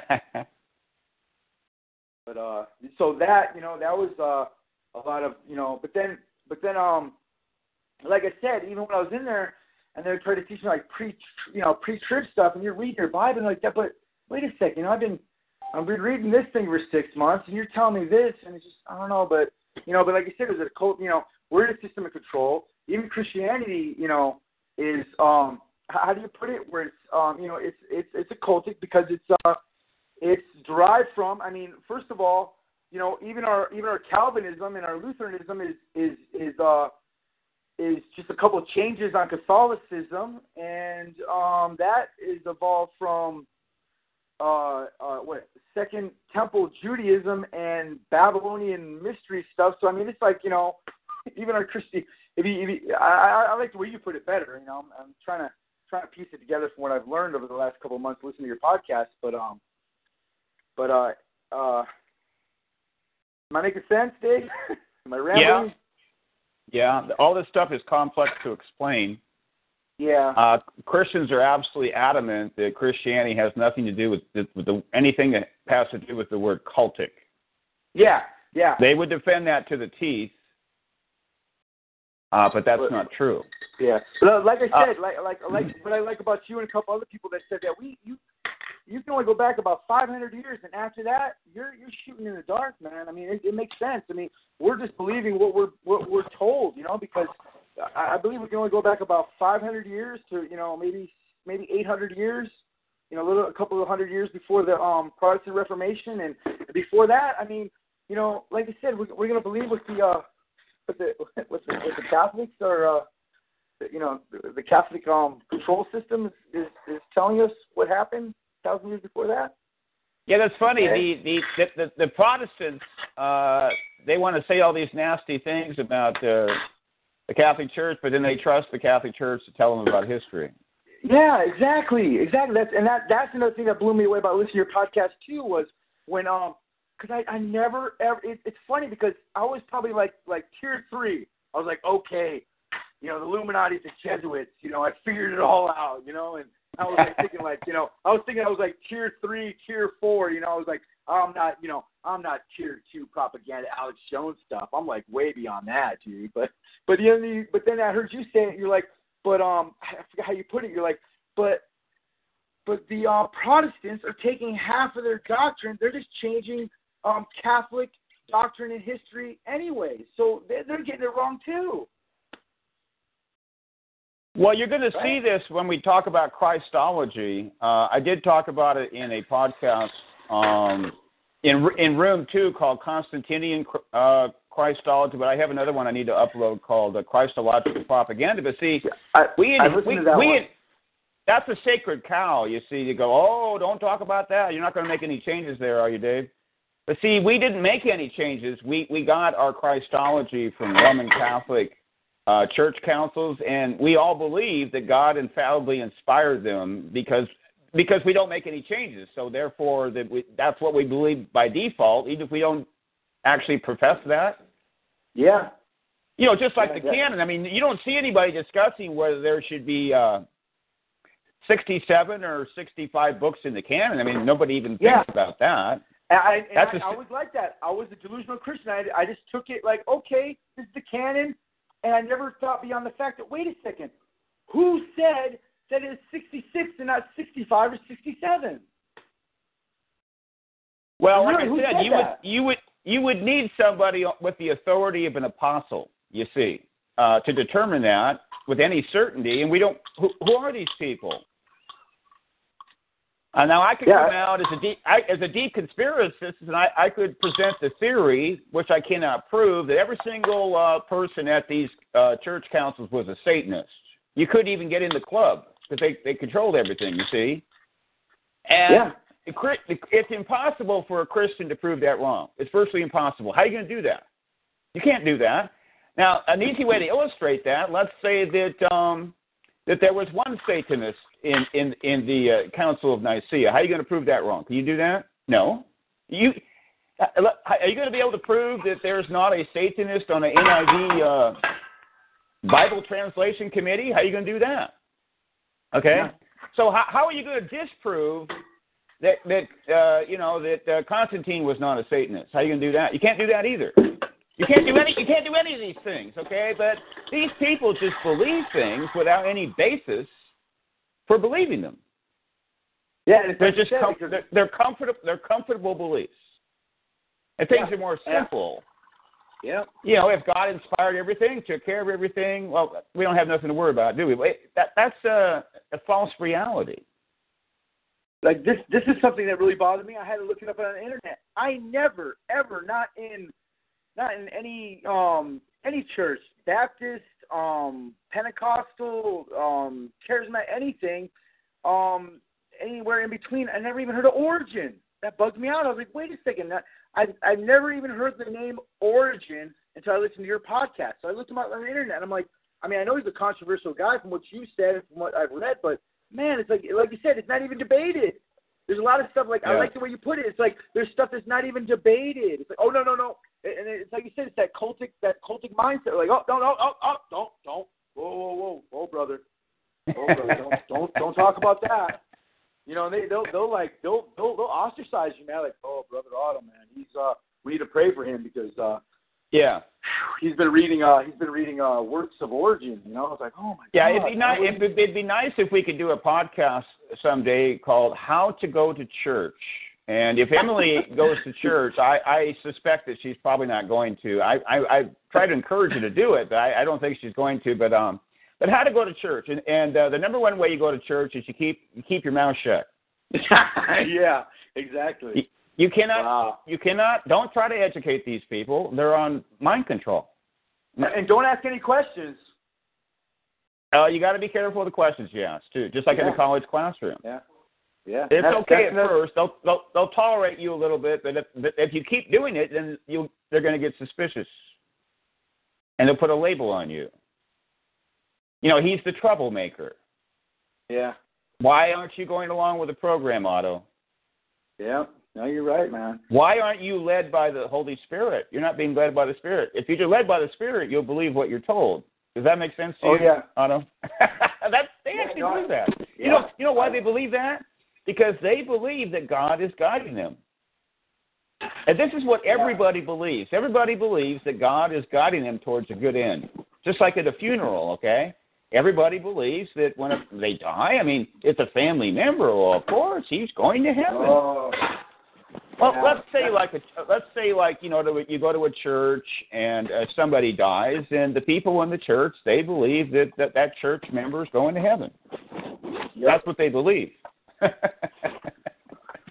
Yeah, that's a delusional. Um, that's a delusional belief. That's um. You, you reminded me of a preacher that I that I like. He's um. He's a. Uh, I don't I want to say uh, Baptist reformer. He doesn't even like that label because he'll go into Baptist reformer churches and he'll rebuke them. Uh, I know you've probably mm-hmm. heard of him. He's. I like watching his old stuff from like two thousand four. Um, I was watching him for a while. Like, like I said, um, for a while there, I thought I was like, I thought I was smarter than the average Christian because I was, you know, like learning, you know, like Calvin and, and, and Lutheran doctrine and, and, and Christian history in the last two hundred years. And I thought, you know, and that, that was even that's kind of like a, um, I don't know how to put it, but I mean, that, you know, that I became prideful in that. And, you know, I thought I was better than the average Christian because, you know, I, I um believe the doctrines of Lutheran and. and And, and Calvin and uh, And uh, there's a there's a preacher. I'll throw a name out there. Uh, that's the other thing too. One of these days, I'm gonna I'm gonna get a list of names. And I'm gonna throw them at you, and I want to know if they're agents, um, if they're you know. Are they, are they a knowing agent? Are they Illuminati agent? Are they an unknowing agent? Are they just a, um, uh, uh, um, what's the, uh, there's a term, too, I learned, that a Jesuit, um, um, uh, co- coadjutor. Yeah, it's a hard a big, word to pronounce. Yeah. Coadjutor. Jesuit co- co- coadjutor, or is he, uh, you know, is he an Illuminati agent? Is he an agent? Or is he uh, a useful idiot? Uh, I remember you just said that in the podcast. A C I A, that's a C I A term. Useful idiots, you know, whining uh-huh. toys, right? Hey, Otto, your your audio has uh, deteriorated a little bit. Are you on a speakerphone? Uh, no, no, I'm not. I'm uh, um, I got um, earplugs in. I got okay. one earplug in, and I got the mic. I'm uh, maybe I hold the mic up close to my mouth. It's better.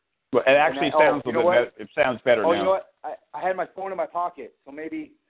There we go. If I hold my phone up and I got the mic, I got it all Jimmy rigged over here the way I'm talking to you. But maybe it, I put my phone in my pocket. Maybe that had something to do with the reception. Uh, I think it might have. Uh, somebody was telling me when I used to use this earlier cell phone that I couldn't put it in my pocket. I can't remember much about this though. Anyway. Okay, maybe, maybe. But uh, um, yeah. So like I said, ninety-two. I was twenty-one. I was all messed up. Um. All messed up on crystal meth, and uh, I thank God that He saved me because, I, you know, if, if, if God didn't spare me back then, you know, I'd be one of these guys that I'd either be dead or I'd be all messed up on that, that stuff, or I'd be on the streets talking to myself, or I'd be in prison for doing something stupid for that stuff, you know. So, but uh, like I said, for a long time, my Christianity was just based on the fact that, hey, I'm not I'm not on dope, and I'm going to church. I'm doing good. And then um, when I got, and then um, you know, pretty for a while there, I said, well, you know what? Um, after messing up, you know, so many times, I think I was, um, I was thirty-six, and I was just out of jail again, and I was waking up on the beach because that's where I'd always go, you know. Um, I was a San Diego beach bum, you know. That was like I could, I could pretty much survive, live off the people, and the, and the, and the, live off the land there on the beach, you know, because you, you know, and. uh Everybody's cool on the beach, you know, everybody's drunk or high. So, you know, you come up and be like, hey, man, what's up, man? Hey, man, I want a beer, dude, and, you know, and, and I hang out, and they give me some food, and, you know, I was clean. I keep myself clean, and before you know it, everybody would leave, and I would have uh, I'd have their, their, their beer cooler, you know, because they, they, they're going to, it's Sunday night. They're going to, you know, go to work tomorrow. I'm, I got their, their fire and their wood and their beer and their food and, you know, camp out for the night, you know. The only thing is you get woke up about six thirty in the morning by the cops, so. So, anyways, it was you know I was I was thirty-six and I was like, man, what am I doing? I got you know what I mean I gotta man I know the goodness of the Lord. I gotta I gotta do something. I don't I didn't want to be I had older older homeboys and you know? I was like I don't want to be forty years old and just getting out of prison with nothing to show for it. I'm like I'm thirty-six. I want to have kids. I want to I want to be that guy you know that I see in the grocery store that looks miserable shopping with his wife going nah, nah, nah, nah, nah, nah, nah, nah, nah, and the kids screaming. I want to be that guy. I don't want to be this guy. you know? Yeah. And uh, so I, I, um, I actually got it out of San Diego, and that was probably one of the smartest moves I made. You know, um, I don't know if that you know has anything to do with uh, familiar spirits. I don't know, you know, if that's even a doctrine or even doctrinally biblical or whatever. But uh, I think that was a big part of it, getting up out of San Diego. And uh, I, I didn't go too far. I went up in, I went up to L A, and uh, actually ended up in a the same ministry, different church. Um, powerful pastor. He was.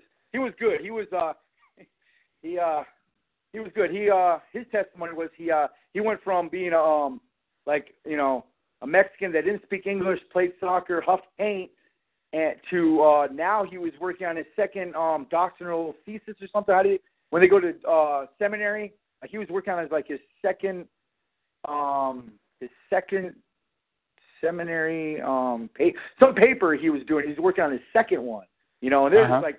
You know, all the all his colleagues were like blown away, like, "Wow, where are you getting this stuff?" Because this is like, you know, he was like coming up with uh, some some really new stuff. I, one of the things I always remember him saying was that, um, you know, he was talking about his, his level of faith.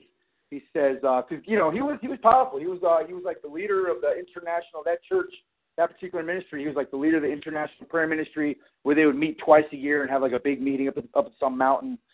and all the leaders would come there and they'd pray. And um, uh, he had some good stuff. His thing was that uh, he he would um, he would have the kind of faith. He said, "There's some people that have faith where they have faith that they can walk on water."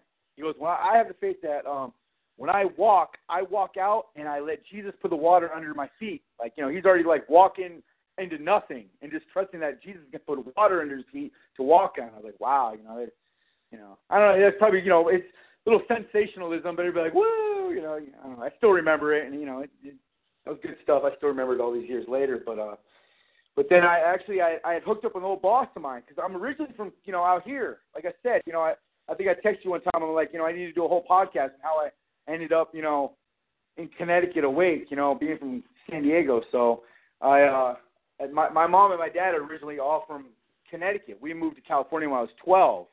And uh, so that's why I kind of grew up, and I like I took the, the Chargers as my, my team, and uh, and uh, and uh, that's another thing that kind of helped me get off of sports too. I know I'm all over the place. I'm, I'm tying it all together. Um, I I used to follow baseball a lot too. You know, the Padres, that was my team. I used to go to the stadium. I used to go to the games. Like that was like a big thing for me to do. Um, two things I used to always try to do when I was in San Diego when I was doing good was was to uh, even if I had to take two buses and a trolley, was to go to the ocean and watch the sun go down.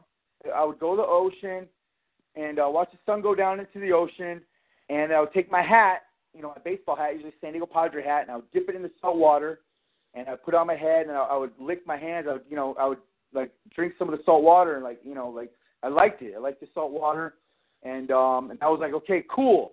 I made it, you know, and I could I could go another week, you know, or two weeks of, you know, going to church and staying on drugs, and that was kind of like a little ritual I did. And another thing I did was um, I would go to Padre games. It was real easy because you could you could buy a round trip ticket on the trolley for five bucks, get you there and back. And I would buy the nosebleeder seats for I think I was buying it for like four dollars, and then it went up to like I think like eight dollars for a while. I mean, but I was like I was like man, for under for under twenty dollars, I could get a ride to, you know, a San Diego Padre game and watch these guys actually play, you know, and so that was kind of like a thing I would do too. But when I, this is what I'm saying is when I came out to the East Coast, it was hard to follow the West Coast games because when it would take me two or three days to find out a score in a baseball game because if the Padres played at seven o'clock at night on the West Coast, I wouldn't find out the score until two days later because the morning paper, they wouldn't have the score because when they're printing up the paper, they're still playing the game in San Diego. So I, I lost track of the Padres, and then um yeah then, yeah you know so that that kind of that kind of sucked. But then they were doing really they were doing sucky anyways for a long time. So I just I I didn't even know. Who yeah, was I was just going to ask you if they were any good. no, no, they they haven't been good for years. That that, that kind of helped me, you know, too. So so maybe maybe God cursed them, or I don't know. I'm just messing up. um. Uh, but yeah, so so um, and then like I said, then I uh, oh, so I was in L A, and um, I was you know that's another story too. I just realized I was involved in a lot of church politics because um, I was like under you know like the church I was in, like when you're under a pastor, you're like you're under them, and if you're a, if you're a single guy and you know how to pray, you could quote a couple of scriptures. Oh man, look, they they snatch you up quick, but. You know, sometimes you'll you'll mess up and they'll send you to another church. Like, okay, brother, you're going to go to this church for three months and you're going to come back. You, you know, they, they want to disciple you again because, you know, you're you're a single guy with no kids. You're not married. And, uh, you know, you know a couple of scriptures and you can pray out loud, you know. And so they want to snatch you up and use you, you know, maybe start a church or, or do something in the church. And uh, so I went to this other church, but I started liking it.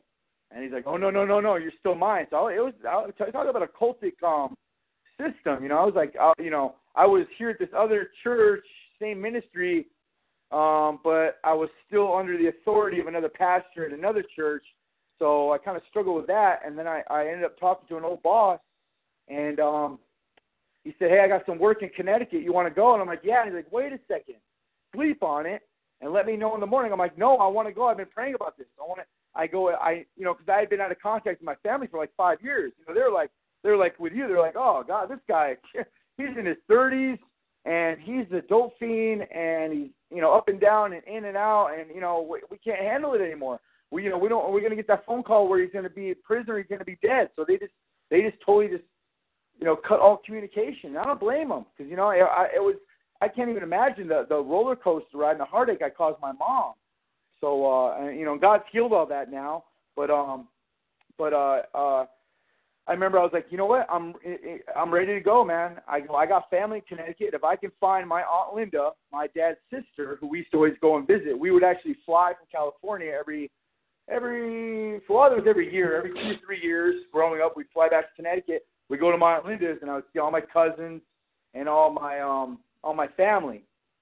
And uh, so I said, I know if I find my Aunt Linda, I can find all my all my family. So he's like, all right, and we drove. That was another thing too that was awesome I got to do was drive from California to Connecticut.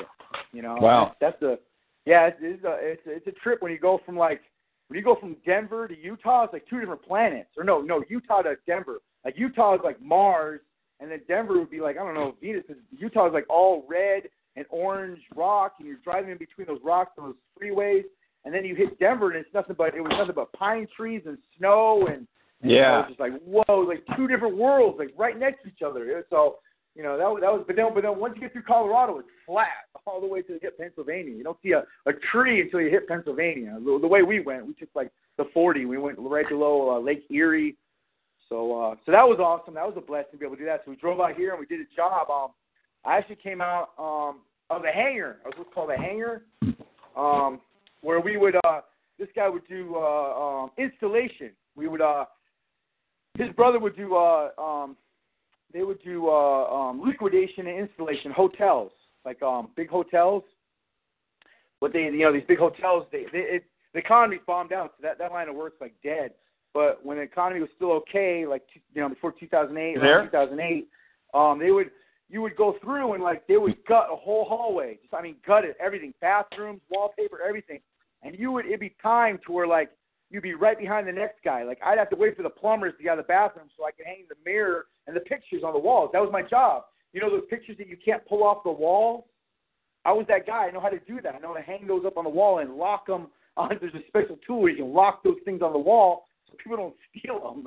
Or well, in oh. California they say, oh, in California they say, oh, it's so that you know, because the earthquake, so they don't fall off the wall. No, so people don't steal them. huh? Yeah, yeah. So I came out here doing that line of work, but um, you know, uh, I, I tripped up a little bit out here, and and then um, I ended up staying out here, and uh, went to the same ministry, spent a oh. year there, and um, um, I don't know if I'm rambling too long, Dave, but uh. Uh, no, that's fine. I um, I uh, actually uh, stayed out here. My boss went back to California, and I stayed out here. I told him I wanted to stay out here. There's that family out here I wanted to find, and um, and that's actually how I met my wife. Um, I was uh, we were fixing up a house. We were fixing up a house across the street from her her mom. So her mom every morning I would see this lady drop off her kids, and. Uh, You know, so they could go to school and she could go to work, and we'd be fixing the house. So you know, after you know, after a couple months of fixing up the house, you know, you start seeing each other, saying hi, and, hi, hey neighbor, hey neighbor, hi, hi. Because you know, she she's like, who are these guys fixing up this old crummy house in my mom's neighborhood? You know, so so then um, one day I had a we had uh, the church I was going to. They were doing like a tent revival. It's kind of cool. It was uh, the church I was going to was uh, partnering with a, a Spanish ministry, and it was actually uh, two Spanish ministries and our English ministry, and we're going to throw a tent revival at the end of summer, because that's uh, the last time before they take this tent down for the winter. So, uh, so then, you know, it was like, you know, um, there was like a real charismatic um, Pentecostal uh, uh, Spanish ministry, you know, where they got the, they use the, um, uh, one of those things, they clang those things in church. I can't think of the name. Cymbals. They got the cymbals, and they're singing in Spanish, and it was pretty cool. You know, it's cool. And uh, so I invited her to that. You know, I said, this is my chance to talk to this lady, because I didn't want, you know, You know, I had no business, you know, talking to this woman. Like, hey, how you doing? I, you know, I want to. You know, I'm a Christian man. I'm not, you know, I don't want to sound like a worldly guy or, or sound corny. So I had this invitation. I gave her this little, you know, paper invitation, and she said, oh yeah, maybe I'll come check it out. And she showed up, and then she started coming around the church. And uh, for about a year, you know, she started coming to church, and we started writing letters, and uh, you know, and it's uh, uh-huh. history. But, you know, that's uh, that was eight years ago, and we've been married. It'll be six years this month, and uh, she had two kids, and uh, and then we've had two together, and uh, God just blended us all together, and uh, it's uh, it's been uh, it's been awesome, and it's been tough, and it's been crazy because we are so opposite, and that's where I also think that uh, God's got a sense of humor. Like, you know, he likes to, he likes drama. That's the way you put it. I just real I remembered that. You always say that God likes drama, and he likes drama, brother, because when he put us together, we are like from two different worlds. But um, but uh, you know, we both loved God, and we were older, and we were both praying for a mate, and we just, you know, and, and like you said, he's like, even even you said it, you know what, you know, there really is no guidelines, like like you know, guidelines in the Bible or Christianity on how to get married. I mean, you know, everybody's got their idea of it, but there's really like like you said, that's all lost knowledge. That's another thing that you said that I love that I want to start using in my own terminology is lost knowledge. Like a lot of stuff was unwritten. Just uh, the apostles, it was uh, how do you how do you say it? With apostles, it, just, it was spoken. It was uh, it was um, what's the terminology when you use it? That it was um, like even even way back in the Old Testament, you know, they just handed stuff down through stories. You know, they didn't, you know, even like the, the, you said the apostles, they had stuff that they would just um, they would talk about. You're talking known. about oral, they, oral tradition? Oral, oral tradition. There you go. I, I couldn't, I couldn't yeah. think of the term. Yeah. So a lot of oral tradition, you know, has been lost, and that just makes so much sense in the way that the church is now, and the things that we don't know, and that we pretend like we know, or we think we know, or, or if we don't know, we don't talk about it, or so. Um, so this, this is what I, this is how we end up married. She said that um, God told her that I was, the, I was the guy. So I took that uh-huh. and ran with it. You know, I took that and ran with it. And it was tough. The first two years were tough, man, because we were both, like, from two different backgrounds, two different worlds. You know, she was, she was, the, you know, the, the woman of the house, and she had her two daughters from previous relationships. And here I come, man coming into the house, trying to lay down the law. And, yeah, we butted heads a lot. And, uh, you know, but I always held on to that. I used to throw in her face. I'm like, no, no, no, no, no. You told me. And God told you that I was your man of God. You know, I was your husband. So no, no, no, no, no, no, no, no, no, no. You're not getting rid of me like that. No, I'm not. You know, she would be like, no. Well, hey, you don't. You know, hey, bud, if you don't like it, you know where the door is. I'm like, no, no, no, no, no, no. You're not, no, uh-uh. You're not getting off that easy. No way. No, no, no, no. no. Nope. You you said that God told you, and I took that and ran with it. So yeah. So. uh But uh, like I said, then I was just uh, going to church and uh, working, and um, I mean, you know, we got married, and we actually got to the point where we were trying to court for like a, you know, we were trying to court for a certain amount of time, but you know, things got hot and heavy, and we're like, look, we want this to be blessed. We don't want to, you know, mess this up. We didn't want to have premarital sex. Oh, I said sex on your podcast, Dave. Sorry. Did I, did I just. Did I just freak out all the Christians? No, just, uh, you know what I, I said uh, the other... I know. I know. On, I, I'm just on, the, on the last podcast I did with Emily, this is in Room Two, I said, uh, I said flaccid penis. Flaccid penis. A flaccid oh, penis is, that. A, is a non-erect penis.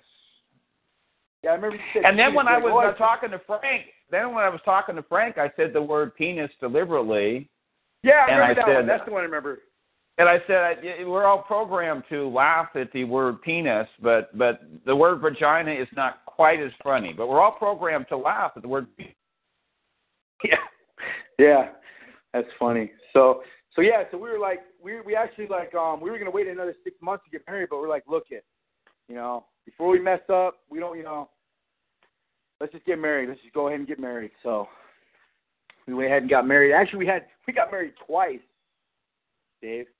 So I, I always told her, you know what, if we got married twice, that means you got to divorce me twice. Well, some people get baptized twice, you know. So I well, I told her, yeah, that's true. I've probably been baptized about four times because I, you know, no, because I, every ministry I go to, I'm like, I go to a ministry for about a year, and I'm like, well, let me get baptized under this, you know, I want to get baptized under this ministry, under this anointing. That's the way I always justify it. Yeah. I mean, yeah. That, I mean, does that make sense? I mean, that's that's the way I would I would um. Um, spiritualize it or, or justify it, but um, but yeah. So we, we got married um six months early, so it was just her family because we were in Connecticut, and we had to plan another one six months later when we the original date. That's when my family was going to come out from, like my, my folks in Arizona, my sister's in California, and then all my side of the family that's um up in uh, northern Connecticut. So so we got married twice, and I said my wife was so nice, I married her twice. Well, so, I think uh, yeah, so, the, I think it's proper right. to get baptized a single time, but um, we're not. Everything is different now. Um, people don't realize this. We're not under an apostolic religion. We're because we're not guided by the apostles. So yeah, God allows yeah, like a lot of things. Uh, he has to allow us because we don't have the knowledge to do what they did back then. So we just exactly. um, it's kind of you know free will it. We don't even know what the heck we're supposed to do sometimes. You know, so a lot of it has to do with intent. So you can do yeah. things the wrong way, but if your intent is good, you know, you can surmise that God's probably going to reward that, you know. Yeah. Yeah. You were, like lack, you were lacking you were lacking in knowledge, you know. He understands yeah. that. See, yeah. if, like if the just, apost- it, just, just a second, if the apostles are here and you're in, in contact with the apostolic community, you're not lacking in knowledge. At least you could ask them a question. You, we, we are lacking in knowledge, and people, people don't want to admit that. No, we are, and, and like you said, um, like like even like you were just talking about it recently. I say recently because I'm listening. I, I forget that I'm listening to podcasts in two thousand twelve, and then the next night I listen to podcasts in two thousand fourteen. And then the yeah, it's good to do that. To, yeah. yeah. So I, I, I, you know, so a lot of my stuff that I'm talking about, I'm thinking like, oh, I just listened to this podcast. You said this, you're like, well, wait a second, I, I said that, you know, three years ago, but to me it was like, you know, last week because I was listening to that podcast in two thousand twelve, but. Um, But yeah, just like, you know, we don't. We don't have an apostle, you know, apostolic um, authority. And that's another thing, too, that's always bugged me out about these guys that will call themselves apostle, you know, so-and-so. And I'm like, I'm thinking like, well, I thought if you were apostle, you had to be. I thought, you know, the apostle Paul was the last official apostle that seen Jesus. So that always, that didn't, that, that didn't line up with me either. But, but like you said, like, I, there's even controversy. I've been in churches where it's like, they argue about the fact of whether, you know, you baptize in the name of Jesus or in the name of the Father, Son, and Holy Holy Ghost. So, you know. Okay, I mean, you're, we now you're talking have, to. Let me say something about that. Now you're not. You're talking about the Oneness Pentecostals. The, the what? Okay, real quick about the word apostle. I mean, yeah. the word apostle means one who is sent. Okay. Okay. Okay. So I okay. mean, so, theoretically, so, okay. you could have two different types of apostles. You know, you, okay. you, you don't have the apostles for, that were sat at the feet of Jesus, uh, but you have a, a lesser apostles. But the problem is, is, if that's what it means, why don't you just call yourself a missionary or something like that? Okay. I mean, these these guys have manufactured a, a biblical op- office that doesn't exist. And uh, so I, I don't agree with that, but it's not something I'm going to live or die over. But as a general yeah. rule, I mean, these guys that call themselves apostles, they really do believe that they're superior. Oh, yeah, oh, yeah, oh, yeah. Because just in their style of preaching and just the way they carry themselves. Oh, yeah. Yeah. That's why I don't I don't, I don't like it. But, um, but yeah. When well, they, like don't, that, they don't have, they do, they absolutely do not have uh, superior knowledge. They're not very well lettered. They're not very well read. And so what do you have left? Well, what you have left is, well, I have an anointing. They they claim oh, to have an no. anointing. Well, anybody can do that. Yeah. That that's you know why I mean? you bring up that term because when you know that that's another term too in the church where that pretty much just um that uh as you say, well, you know, that's my anointing, brother, that pretty much just greenlights everything that they say, you know, that Absolutely. You know, that, yeah. Well guess yeah. what? Guess what? You know what that is? That's a, that's a, that's cultic thinking. Yeah. Yeah, because you can't put an anointing. Yeah, they're establishing their authority. Yeah. Wow.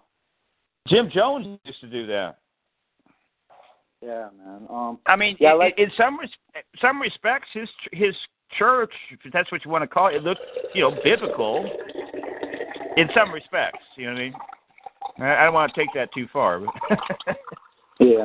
Well, no, it's like you said about, um, like uh, David Koresh, you know, guilt by association. Like, I never, you know, I never hear anybody talk about that kind of thing, too. Like, I'm, I'm still, I'm just learning about, like, Davidic King and, um, Uh, Elijah coming back, and I mean, I, I'm still trying to like um, map all that stuff out in my head on, on the time, you know, basic timeline, you know, of, of all that stuff. And like you said, um, you know, there's stuff that they um, they roll out there. Like you said, they roll out stuff, uh, you know, either through the Jehovah's Witnesses or through the Mormons or through uh, David Koresh. That, you know, they roll it out there, and it's like they they want to put it out there, but like you said, they put it out there to where.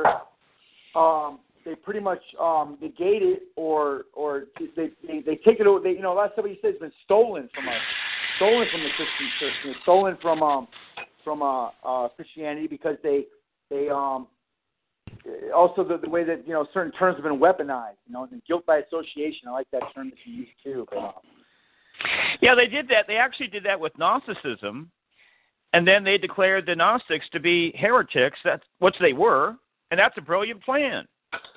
Yeah, but I mean, there's things in Gnosticism. Yeah. There's things in Gnosticism that are absolutely horrible, but they're mixed in with truth, I believe, from the first century apostolic religion that they, they extracted. It didn't happen overnight. I believe it happened over hundreds of years, you know, but they condemned them as heretics, and that's that's there is no better plan. I can't think of one myself. To keep to keep if you know, if this if this premise is true, to keep these things away from God's people. That, that's an old ploy, by the way, is to condemn it as a heresy. See, that's what they were doing with Origen, with these anathematas, uh, anathemas like in the uh, sixth century, and after they did that, his teachings just dropped off the map, but before that they were highly influential, so it worked, you know? Yeah, it did. I never heard of them. And well, you, well, real quick, Paco, you could see, he goes by the name Paco too, you could see that it worked because people today, they're not discussing whether these things are true or not. They don't talk about them at all. Let's take an example. You never hear Christians talk about the preexistence of the soul. Is it true or is it not true? They just don't talk about it, period. Yeah, no. But it's not a theory. No. It's not a theory. I mean, it, it, it doesn't – we don't talk about it. A lot of stuff that – Now, if, never if, now guess what? Guess what? If you did talk about it, because this is where guilt by association comes in. Yeah. Nobody would say anything about Origen, but they say, "Oh, that's what the Mormons teach," mm, and that, yep. that's all. They, that, that's all they. They don't have nothing to say. That's all they say. They don't have any education, so therefore it's false because that's what the Mormons teach. Yeah. But it's. it's I, I actually say that's the most powerful method uh, to keep the truth uh, locked up, because it's, I've seen it work on me over and over again. Well, you yeah, you will still find you, you just like you know the either or mentality. Yeah. Um, the dialectic, you will find that your own mind will will will start doing that. It's just a natural thing, you know. Yep. You got to run a check. You go, oh, there I go again. You know. Yeah. No, I totally. They got agree. us figured out. They know how we work. You know. They know how to push our buttons. So. Oh yeah, it's like you said. These uh. These black magicians, man. These, man. There's, there's just so much stuff that you said that is really, uh, like I said, I, I was just like, whoa, yeah, it just it made sense. But I believe also that God has been preparing me the last, you know, four years ahead of time so that I could, you know, digest it. Because otherwise, if I had heard you, if I had probably heard your podcast in two thousand eleven, I would just be like, what the heck? This guy's um, a heretic. You know, he's a heretic. Uh, I know. Well, see, I yeah. talk about that at the show because I know, I know, I know what fundamentalists are going to yeah. no, make it some background. People. You, you warn yeah, people. I know what fundamentalists. I know what I, I know what they're going to think of me. They're not going to be able to yeah. process me. Yeah, you, you warn people in your podcast in two thousand fourteen. You're like, hey, don't, you know, I, I advise people not to listen to this podcast because it's gonna, it's gonna something. What do you say? Something's gonna um, it's gonna melt Christian brains and it's gonna mess up your reality. Mm-hmm. Reality, your reality will start to crash. That's what we call it. There we go. Your reality. That's a term. Yeah, I, I do. I'm. I, uh, I know you haven't written a book in all your your your, your theological uh, terms, but I'm I'm picking them up, man. I'm digging them, liking them, because they do. They they um, it, it explains it. But um, we can keep on talking. It's um, it's uh, three ten over here at three twenty. I've got to go meet my daughter at the bus stop. Meet her at the bus stop. Okay, whatever you want to do.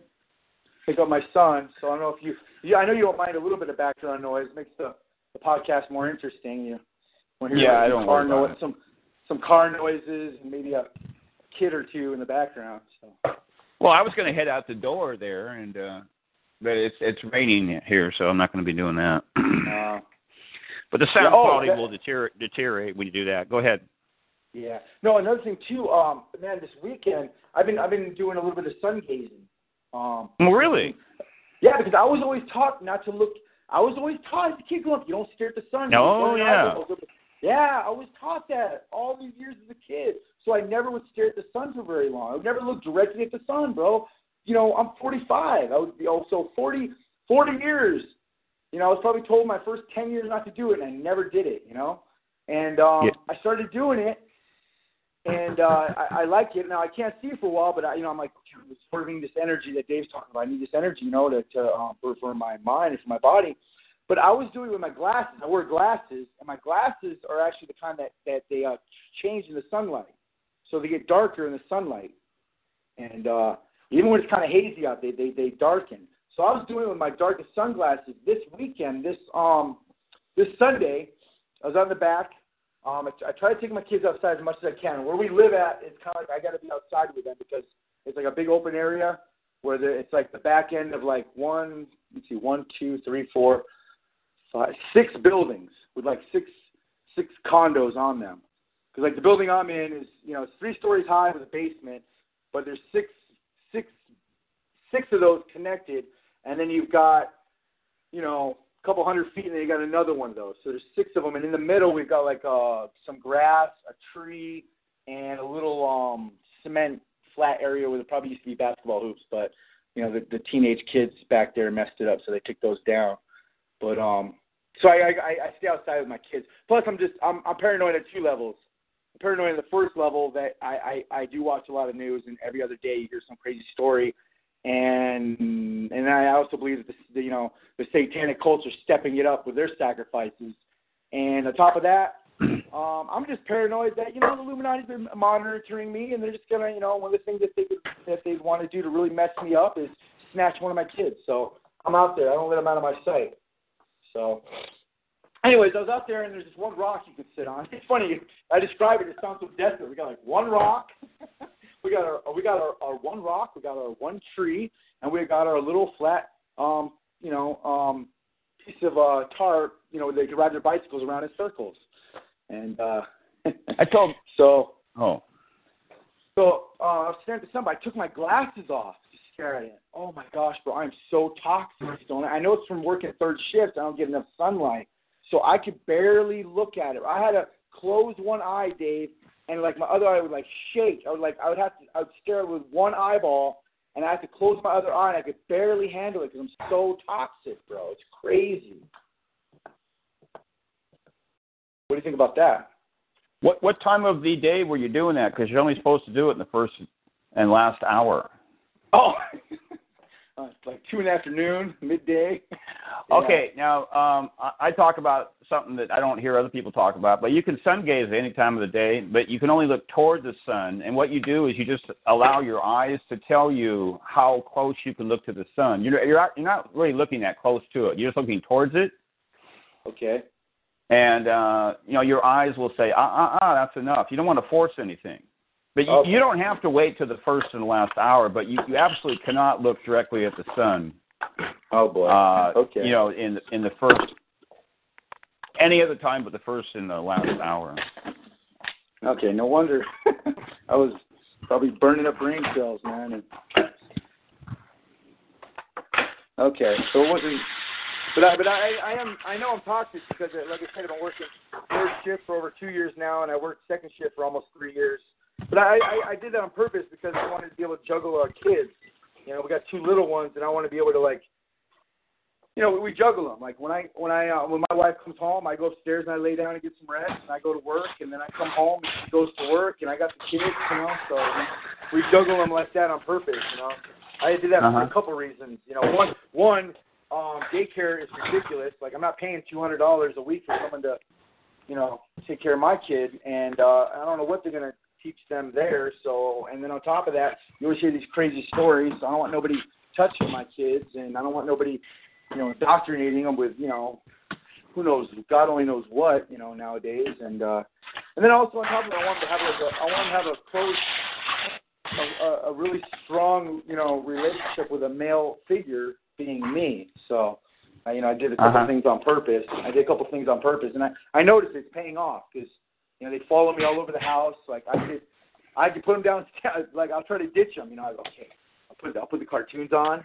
And then um, I'll give them some juice and some snacks, and I'll even give them, you know, like toys. And I'll even give them a tablet to play with, and, and I'll try to go upstairs so I can watch something on YouTube. And, you know, never fails, about twenty minutes later, one of them comes upstairs and wants to jump up and down on Daddy, but I love it. So it's, you know, I'm glad they, they, they follow me around the house, which means that, you know, they, they yeah. that's a good attachment. That's a good attachment that uh, yeah. uh, I've uh, cultivated. That sounds just so. like, uh, you know, Teflon has a couple girls. It sounds just like that. They want to be around Daddy, you know.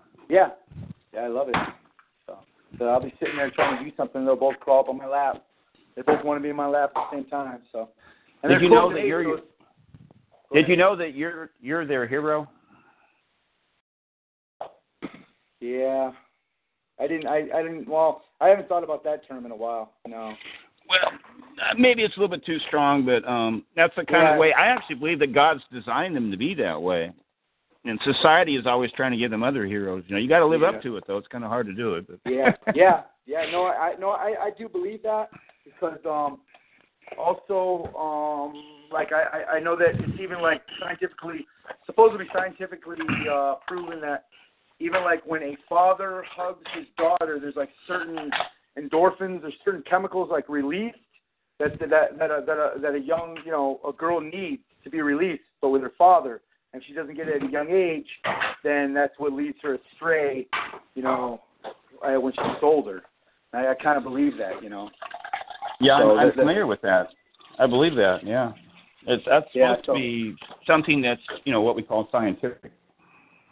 Yeah, but it's, um, but I, I totally believe that. So I make sure that, you know what I mean, you know, give my daughter big hugs. And but she's doing good, and that's, that's another thing, too. I, like I said, I like about um my five-year-old, she blows me away because me and my wife, we don't really, like, cram, we don't really, like, cram anything down their throats, but we try to live by example, like, you know, You know, just um, you know, I love you, and you know, and we go to church, and like my, my five year old, she's she's sharp, man. She's really picking up on stuff. She blows me away with, with some of the, the stuff that she comes up with. Like um, just recently, she goes um, she said that uh, she said that there's good people and there's bad people. She said that the bad people are the people that don't they don't um like God and they don't they don't.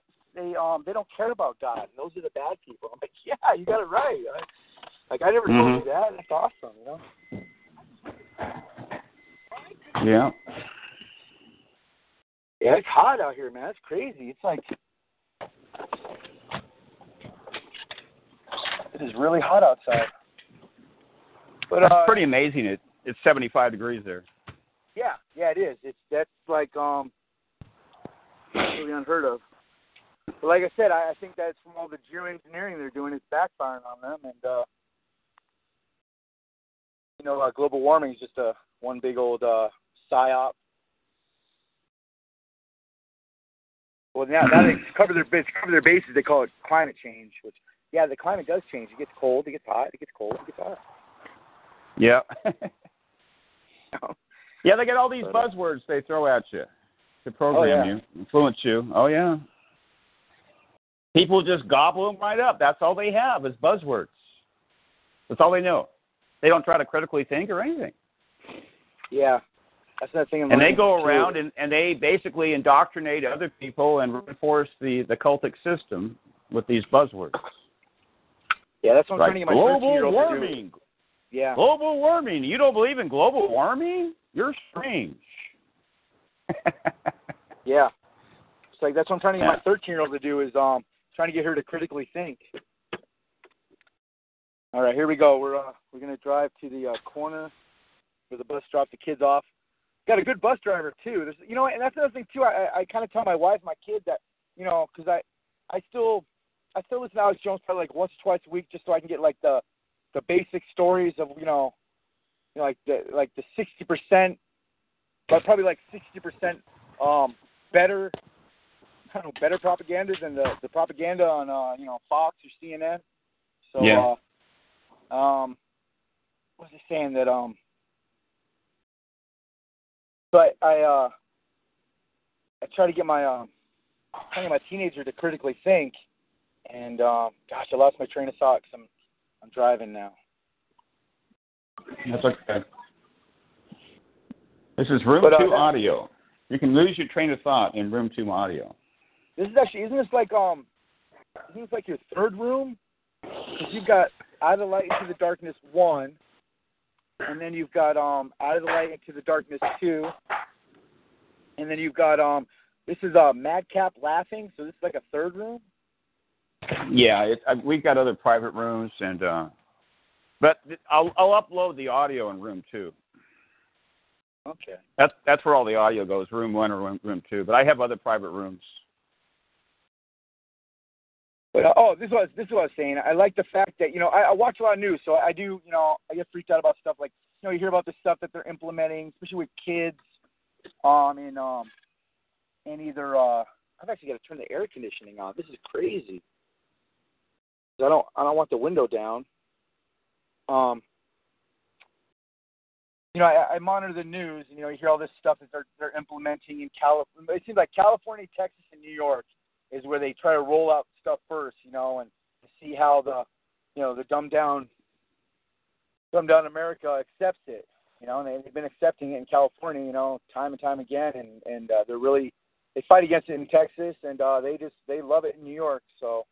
All the propaganda, but um, I, I, I it's weird because I, I think that like God's got us in a little bubble because, you know, I'm always asking my, you know, I, I try to ask my, my coach, you know, like, what are they teaching you? You know, I look at her, I've even like looked at their history books to see like, like, you know, what level of pop, propaganda they're, uh, they're trying to uh, institutionalize her with. And, um, and then I hear all the crazy stories about, you know, like, um, you know, just stuff that they, you know, the weird stuff they do to kids. You know, and uh, I, I always, I don't know, it seems like God's got us in a little uh, a little protective bubble. You know, me and my family, I do thank God for that. I think that's a form of protection. I think uh, you talked about that too, you know, that like how God protects you. You know, I think that he, he spared me and my family a lot of stuff that I, I think also that we're really not ready to uh, take head on, you know. You know, like um, some stories that you hear in the news about um, how some people get attacked.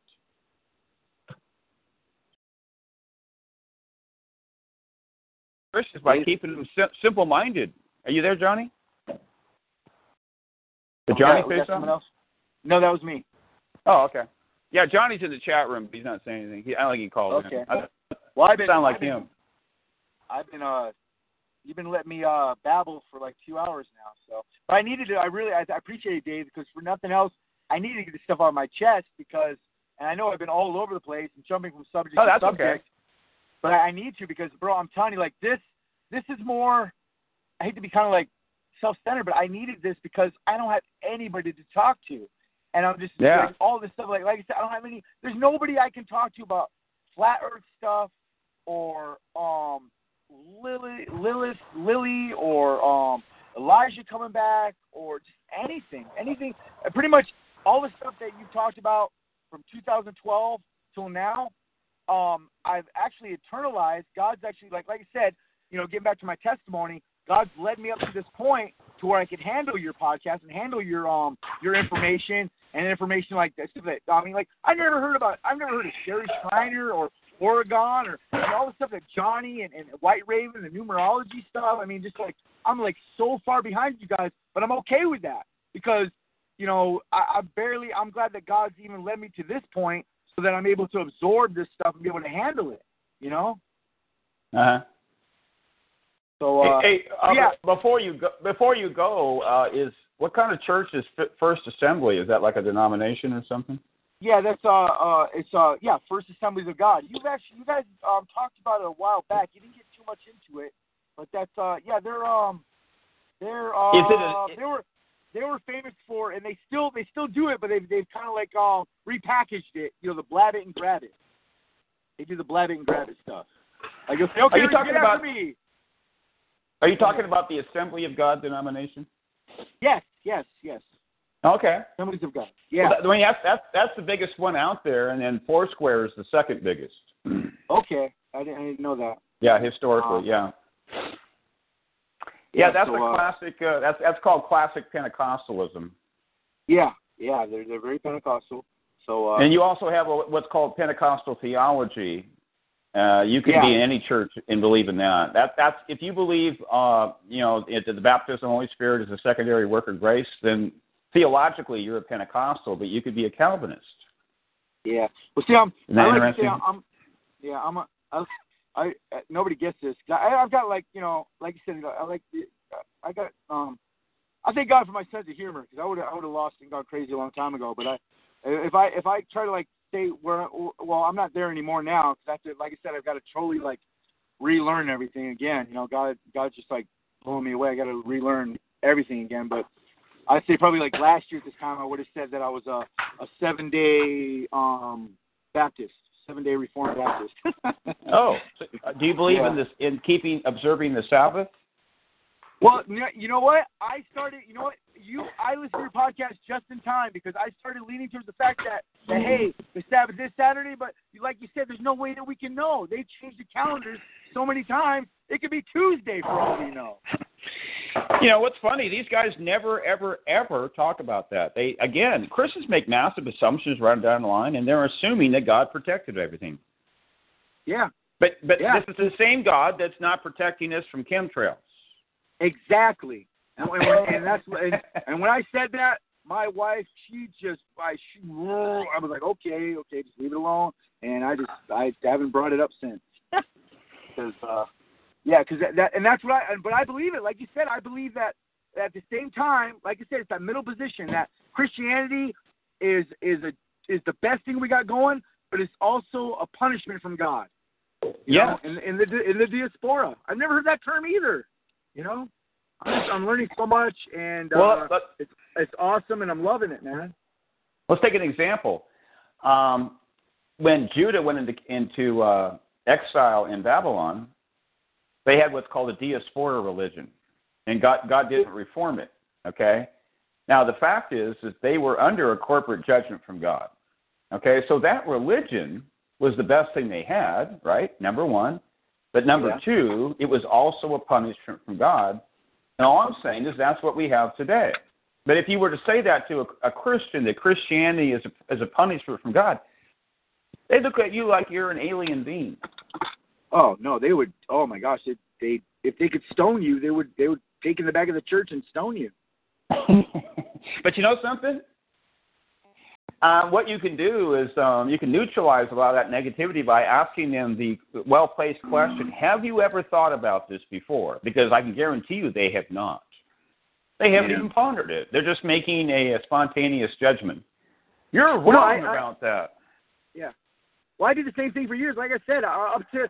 Up to the probably like just before I started listening to your podcast, um, I was, I mean, I was a, uh, like you said, I was one of those delusional Christians. You know, I thought that oh God, you know, the the the, the sixty-six books of the canon and that's of God, and I mean, you know, and the, all the apocrypha, no, no, no, and, and and just God, you know, all that stuff you talk about these delusional Christians and and Pastor Dum Dum and all that stuff. Man, I was, I, I totally, I was just like, oh my gosh, man, this guy. I was like, you know. I mean, you were, you know, slapping me in the face, but I was just like, I was like, but it was like, it was like, it was like you were, you know, kind of like uh, splashing cold water on me, like, hey, wake up, man. Yeah, that's what we call deprogramming. I've said it over and over, don't I? I talk about the depro- this show is about deprogramming. If you're if yeah, you're living in if you're living in pastor world and you and you actually keep listening to this, you'll either get very angry or you'll start getting deprogrammed. Yeah. I think most people will listen to it for a little while with a bemused look on their face, like, what is up with this guy? Because you, you can't really process it because you could go from church to church and church and nobody will sound even remotely like this. And since we believe that all these churches are guided by God, then this guy, apparently he must not be guided by God, right? That, that's the thinking. Yeah. It's a crowd-like thinking. Uh, but there's a larger reality out there, and these, they have yet to ponder it. So, yeah, there's We're another good podcast. I got to find. They're talking about people who don't even know what a chemtrail is, and they're vaccinating the children. You know what I mean? Yeah, and see, I, I I'm so glad that I stopped doing that. Um, I I, I wish I'd stopped sooner, but uh, my kids are probably like two years, two years vaccine free now. I got a five-year-old and a three-year-old, so let you know. But I had actually seen it in my son. Um, he, uh, um, I, I see, I, I, um, he didn't start talking until he was like three. So I, I know that there was damage that has been done. And, um, and, and, and I believe, and I, I did the research. I was a little bit behind but uh, it had to do with that M M R shot, the measles, mumps, and I can't pronounce the last word, but I, I didn't really, now, my, my wife is um, um, black and I'm white, so our son, you know, he, he's, he's half black, half white, so I didn't realize that the, um, and I actually learned some of this stuff through some of the doctors that are on Alex Jones um, that talk about the blood-brain barrier of boys is weaker than that of females because they don't, because of ch- childbearing, and on top of that, that little black boys, they produce testosterone sooner and faster than little white babies, baby boys, and um, and I, I see it because me and my wife trip out that our, our son, he's actually got like hair, like little black hairs growing like um. Um, on his back, just above his butt, where it's like, whoa, you know what I mean? He's like, he, there, there is certain things where like, he's like, you know, a little man, you know, he's he's grown up bigger and strong. He's a strong little guy, man. And uh, so mm. I was like, oh wow. So I'm so glad that I didn't do that third shot. And I prayed, and I, you know, I like, I did everything. I repented and rebuked and binded and did all the, all that stuff that we don't even know what we're doing, because I've even heard you explain those terms. You know that we've even got those terms wrong. That, uh, you know, and I just, I really prayed over uh, him. Now, just real I, quick. I, yeah. The, the the principle is, is there, but they're, yeah. they're borrowing. Like you said, like you yeah. said, it's the intent. It's the intent. Because like you said, I'm even, I'm even, I don't even like using the name Jesus, but I'm using it now with my children just so that, I mean, just so that they, um, because like you said, you've had to dumb it down. Like I, I still, I still say Jesus, even though I, I just barely learned this day. This is sad. This is pathetic that I'm a forty-five-year-old man. I've been um, a Christian on and off since ninety-two.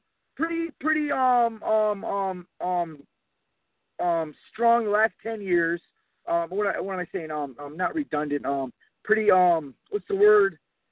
Uh, um, you know, pretty. I don't want to say faithful, but. Uh, consistent. I've been, you know, consistently, you know, um, Christian probably for about ten years now, and I never, um, uh, uh, oh, sorry, man, um, that I, I never uh, heard certain terms. Yeah, but um, oh, okay. Oh, man. I forgot what I was saying. Um, that it, it really bothered me that um. That you didn't get exposed to some of this stuff? Yeah, yeah. I forgot what That's I was saying. That's because you were you you were in pastor world, man. That's that, that's like a parallel reality. They don't hear any of this. It's like a firewall, and the information does not travel through. If it did, it they would probably get some kind of a spy bot to get rid of the virus. Yeah. Yeah, I'm sorry. I'm thinking about I. I'm multi, not not really multi. I'm just thinking about like um. I'm looking for the buses that are coming because we're actually right by the um the bus station. So yeah, you're you're multitasking. You're multitasking. Um, I'm thinking about okay, I gotta get my daughter off the bus and still try to talk to Dave, and then I gotta get her in the van, and then I gotta go get my son and still try to talk to Dave because I don't want to hang up because this is such a good conversation, and uh and then I gotta get them some um. Oh, but this is the thing I was going to say. I'm so glad that I didn't get that third shot because I really believe that that saved him from being, um, you know, autistic, man. I mean, well, let me say a little something about that. Um, you know, we have a lot of personal conversations, and the people I talk to, they actually say that her parents. Say what? A lot of them have allowed their first children to be vaccinated, and they will actually say that. Um, That the children that vaccinated, they mean they have more learning problems um, and health problems than the ones that haven't been vaccinated. They actually notice a difference. Yeah. Yep. I, I, I can see that and too. You, and, and you have to forgive yourself, you know, because um, you can have some guilt from that kind of thing, you know, because it's um, apparently it's going to affect them the rest of their life to some degree. Here you go. I get a big hug. Here we go. Oh. Oh. Hi, big girl. Hi, oh, oh, hold on. I lost the earplug. Talking to my friend. Okay, there we go. Come on, big girl. Oh, you want to say hi? My daughter says, can she say hi to my friend? Here, put this in your in your ear. Put that in your ear, okay? Okay. Okay, say hi, Dave. Hi, Dave. Hi, sweetie. How you doing today? Good. I hear Daddy said it's a really nice day today. It's real warm, huh? Wow. I bet you're enjoying that. Unless it's too warm. You don't want to get too hot. What? Okay. You got to go get Kenny, okay? Say bye, Dave. Bye, Dave. Goodbye. How old is she? She's uh, she's five. She just turned five in January. Oh, another thing, too. You talk about numerology. My daughter was born one one eleven. Really? Yeah. Is that awesome or what, bro? You know, I've even talked about that that specific date on January eleventh in a podcast, and I had a uh, – I know this is hard to believe, but I, I saw a, a star that, that came straight down out of the sky. It came straight down. It didn't – It did. There was no angle to it, and it moved very slowly. I don't know what that thing was, but after that, I heard an angelic choir, and we had uh, we had Hector, we had Connie, we had Lisa on the phone, and I heard this choir singing. And then I, when I went in the house, I didn't know what it was at first. When I went in the house, I could still hear it. And, uh, but that happened on uh, January first. Or, excuse me, eleventh. Yeah, put your seatbelt on. We got to go get Kenny. I'm still listening, Dave. Okay. Yeah, I just, I, I, um, I wanted to share that. And then, um, I don't know, also talk about, now we're going into numerology. Because I even for I keep on seeing. And I no, your audio's your audio's a little low right now. Yeah. Okay. Let me, uh, the volume. Well, I put the you know what I put the phone down. Let me put the phone. I know what I'm gonna do. I took the phone into my um my shirt. Ah, there you go. That's better? Wow, that's crazy. So okay, I got I got my phone on my shoulder. So if I get cancer on my collarbone, you'll know why. It's still you know the volume still sounds low. Body's what? Uh, say say a little more there. Uh, the volume still My, sounds low. Oh, it is? Now you're better. Okay. Maybe it's just that area. It's kind of a dead spot over where I'm at, the street I'm on. Well, the signal sounded okay. The volume was low, though. Okay. You're still the same. I got you cranked up. Okay. Okay. So, um, yeah, uh, there's a couple of names I did want to mention. I was listening to, I don't really listen to them anymore because they're, they're like, they're, they're too much into the, um, all that kind of, uh, what do you call it? Like the Jewish tradition, Christianity stuff. What do you call it? Messianic, Messianic, Messianic Jewish. Ju- Judaism. Yeah. Yeah. I was listening to their podcast for a while. They're, they're good. Um, that's, um, um, Doctor Michael Lake. I don't know if you've heard that name before. He's into some conspiracy stuff. His, uh, his wife wrote a book that I actually want to get. It's um, uh, Mary Lake. She wrote a book called um, "What What Witches What Witches Don't Want Christians to Know," and she's got a really powerful um, testimony. I think I've heard of that book. She's got a really good uh, testimony. I, I like them, but I, I kind of I, I don't know. I've been listening to more of your podcast than them, and I only got so much room on my phone, so I took I took them down, but. Uh, I might start listening to them again. They do they do have some good info, but but, but once I heard, because I like I said, I was starting to lean towards that whole thing about I was starting to lean towards that whole thing about you know oh you know I was even telling my wife maybe we should start having like a, a cell group or a, a home Bible study on uh, Saturdays here at the house just to you know I said we're not gonna go crazy we're not gonna you know go crazy but uh, just to uh, kind of uh, at least you know I said God will God will honor it that you know we're recognizing the you know, the, the Saturday Sabbath. And uh, but then once I heard your podcast where it's like, you know, it could be Tuesday, you know, no, who really knows what day it really, you know, lies on because they, they changed the calendar twice already. Okay. Here's the thing with me about the Sabbath is that God took it away as a punishment and he's going to restore yeah. it. If you want to keep, and if you I, want I to keep it, no. if you want to keep it, go ahead and do it. The main thing yeah. is, is don't, look down your nose at other people and judge them and condemn them like Seventh-day Adventists do because they're not observing the Sabbath. Yeah. That's the I main totally thing. I totally agree with you. Yes. Okay. No. Yep. I agree. You'll, you'll actually be blessed, yeah. you know, in your ignorance, in my opinion, if you keep the Sabbath faithfully, believing that that's what, you know, but you're not required to do it right now. Okay. See, I hold to the to the hidden Sabbath view. There's a podcast on there called The Hidden Sabbath. Uh-huh. That he hid it. It talks about this in the book of Hosea early on. Says, I'm going to remove my Sabbaths. Well, you either believe that or you don't. Now, he's he, in that particular uh, passage there, he's only speaking to the northern tribes because Hosea was sent to the northern tribes. But the fact is, is that you have a concept of a hidden Sabbath in the Bible, and you have what's called a Sabbatarian, someone who believes in that kind of thing. They've never even thought about this before. That they can't imagine that God would remove the Sabbath. Well, it says right in the Bible that he, he's going to. I mean, if, you, if you've never even thought about that concept, you don't have a very well-developed belief system that they haven't even thought about before. Yeah. I mean, I mean, at the most basic fundamental level, if you're a Sabbatarian... Lost you. You lose me? Dave? Yeah, I think we lost each other. I don't know if God's saying time's up or what. I hope Dave didn't get hit by a car. What's that? I hope Dave hope Dave didn't get hit by a car. No, walking around. And... Johnny? Yeah. Oh, this is Otto. I'm the one driving around. I think Dave said he couldn't go outside because it was raining. Man, it's nice to talk to you, bro. I've heard your uh, voice quite a few times and see a lot of stuff that you uh, post up on, on Facebook. Yeah.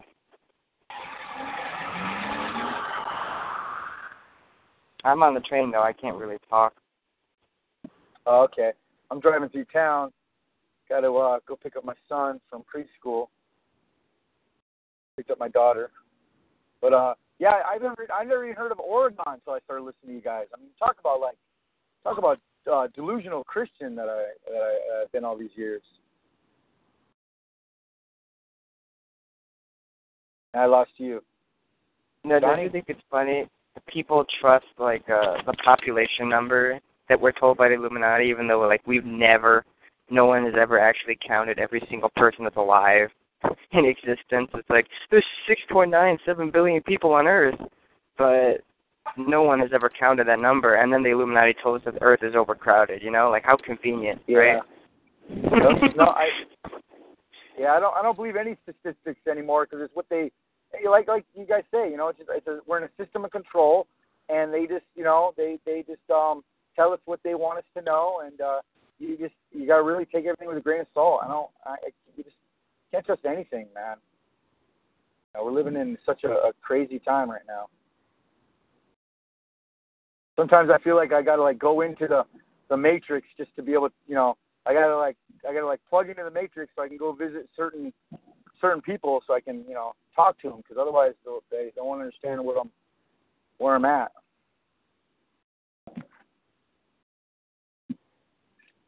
Yeah, we're going to get french fries after we get Kenny, okay? You okay back there? Okay, everybody's, I, I'm losing everybody. I keep on getting like um that, that static sound coming in and out, so I don't know because I'm driving through town if uh, my signal's whacked or what, but maybe uh, I should just start saying my goodbyes because it has been almost three hours. I've been blabbing away, and Dave's been so gracious to let me uh, get a lot of stuff off my chest. And everybody's driving like a bunch of jerks because they're just getting off work. Yes, Leva. I can't hear you. Yeah, after Kenny, we're going to get french fries.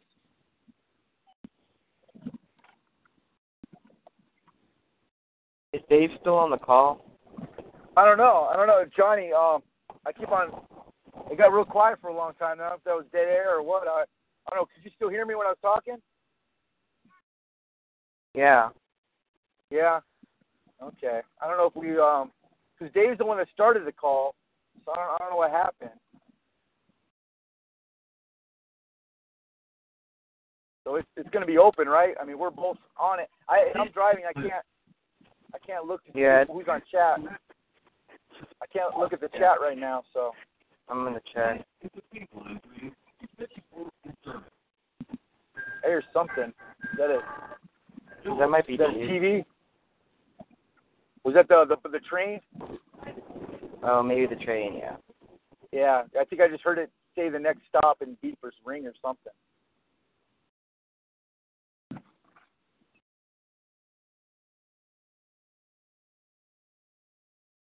Yeah, so I, it was nice, man. I finally talked to Dave, man. I've been um,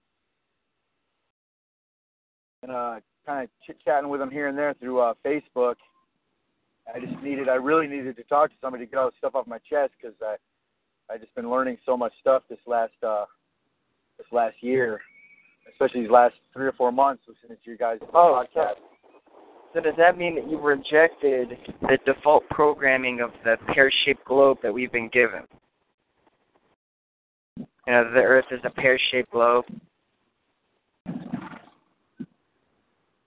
Um, What's that about? A- Like, have you rejected the programming that we were fed since birth that the Earth is a pear-shaped globe?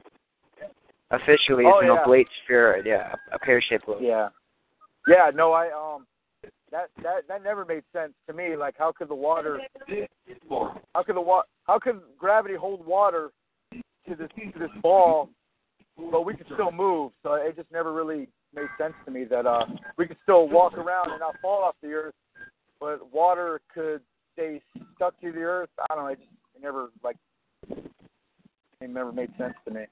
But I never well, the number one. Outside, I never heard no, anybody what? outside of that. Well, the number one thing that I mean, I, nine months. It's been nine months now since I've stopped um, believing in outer space, as we've been told, since hearing Dave talk about all this. Because, yeah. Um, because we've never been there. We've never gone there once in our lives. At one point in my life, do you know about Sherry Shriner? You know about Sherry Shriner, right? Yeah, I um, just started uh, listening to her just from, since you guys mentioned her, because I've never, ever heard of her. Yeah, well, because in one show in, like, twenty thirteen, Sherry Shriner said, uh, she's like, you know, folks, um, we're being lied to. The Earth does not revolve around the sun. Or, you know, it, it was one of those. And at the time, I was I was just thinking, like, she was, she was slam. lampooning um, heliocentrism. I was thinking, I actually don't know which way it goes either. I, I don't I don't even know. Does the Earth revolve around the sun? Does the sun revolve around the Earth? And I thought in my mind, even if I knew what the quote-unquote truth was according to this manufactured reality, I would have no proof of that either way. Like, how can I look at the sun and say, yeah, we revolve around the sun? Like, I have no proof of that. It's just what we were told. And, yeah, you know, I've, I've never gone to outer space. And then when when Dave finally started talking about the artificial sky, you know, like, I finally, you know, it clicked in my head. We're being sprayed by chemtrails every day. And what, what are chemtrails? That's the artificial modification of the sky. And it, it's creating a veneer, like a thick film of artificiality in that sky. It's been modified. The sky is one of the most tampered with things we've got. And uh, so I had finally come to terms with that. Because when Dave would talk about the artificial sky, I, it was just so extreme. But now it's like, it, it's extreme to other people, but to me now it's like, wow. It, it's it's apparent and it's so obvious. Once, yeah, once you I, realize that, yeah, we got chemtrails here. Well, I, I don't know. I don't know what Sherry Shriner's opposition is on the shape of the Earth, because I've actually heard her, she's kind of lately, um, I don't think she really likes, I don't know. It seems like she's not um, feeling the uh, whole flat Earth thing, so I don't know if she... That's, that's because the flat Earth is propaganda. Like, we already yeah, know yeah. that they yeah. they throw out they throw out the flat Earth to make people think, oh, if you reject the default programming, then you must be a flat Earther. Like, no. Yeah, it's a, that's it's, not... it is, it's kind of a multifaceted uh, weapon that they got there, because, it, you know, they got you yeah. they got you coming and going with that one, because it's like, okay, if you... But, yeah, but, they can... They can, uh, they, they can make, They can make you Dave look ridiculous if you...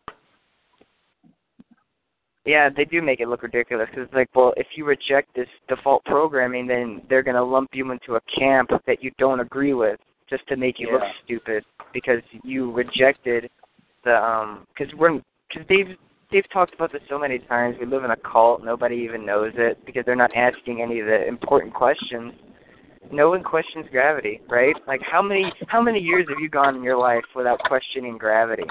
Because I've gone in my life, uh, my thinking capacity, I've known about aliens since I was five, so I would say about nine, sixteen, seventeen years of my life, I never questioned gravity because I never questioned uh, the shape of the Earth ever, because that's not what I was told to question in this, in this reality we live in, you know, where it's, we're told everything.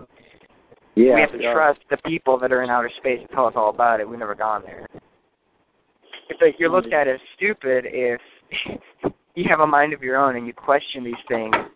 Because everybody else is just like, of course the earth is a sphere. Haven't you seen the pictures that were given?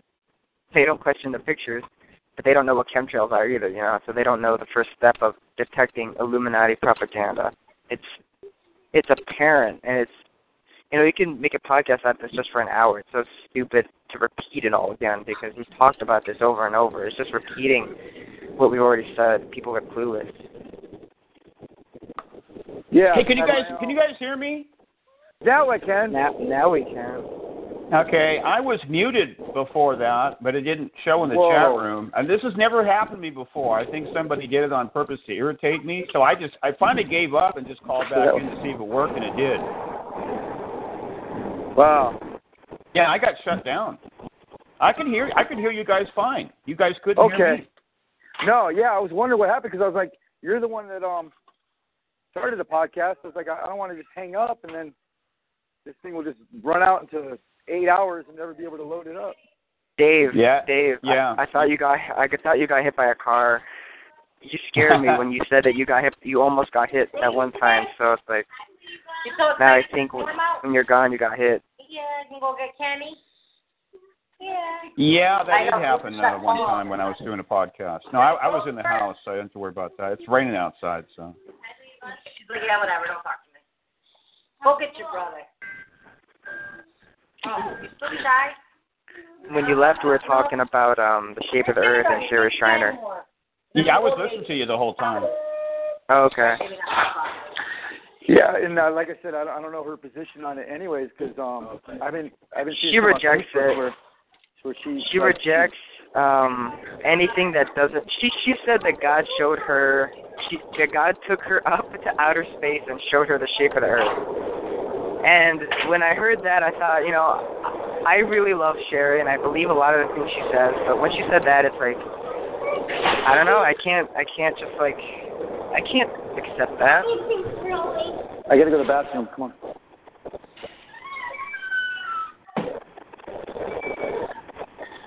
on. Yeah, I um, I just I listened to her. She's uh, she's uh, I don't know. I don't know what to say. I don't want to say. You're right there, okay, big girl. Dave, isn't Sherry Shriner your hero? I was just going to say, uh, can we please uh, talk about something besides Sherry Shriner? I'm always well, biting my tongue about Sherry Shriner. Yeah, that's, that's what I'm doing right now. I'm biting my tongue. But uh, I listened to um, I'm biting my tongue and I'm talking about her. But I listened to her last. I listened to her last Monday thing. And I don't know. She. I'm kind of like I said, Dave. I'm like I kind of gauge everybody on um, what they say about the Jesuits. So she. Uh, she well, let me say something positive about Sherry Shriner. I don't believe that she's an agent, and I figured this out way back in nineteen ninety-nine, and I've never changed my opinion.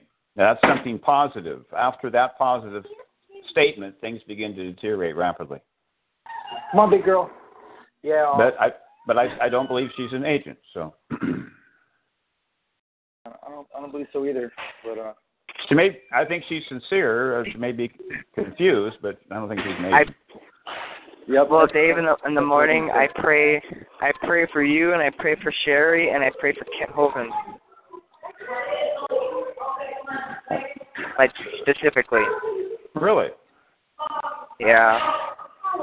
I remember that you told us one time, like, we don't actually know what we're supposed to pray for. Oh, they're outside. Come on, Levo. Well, it actually says that in Romans chapter eight.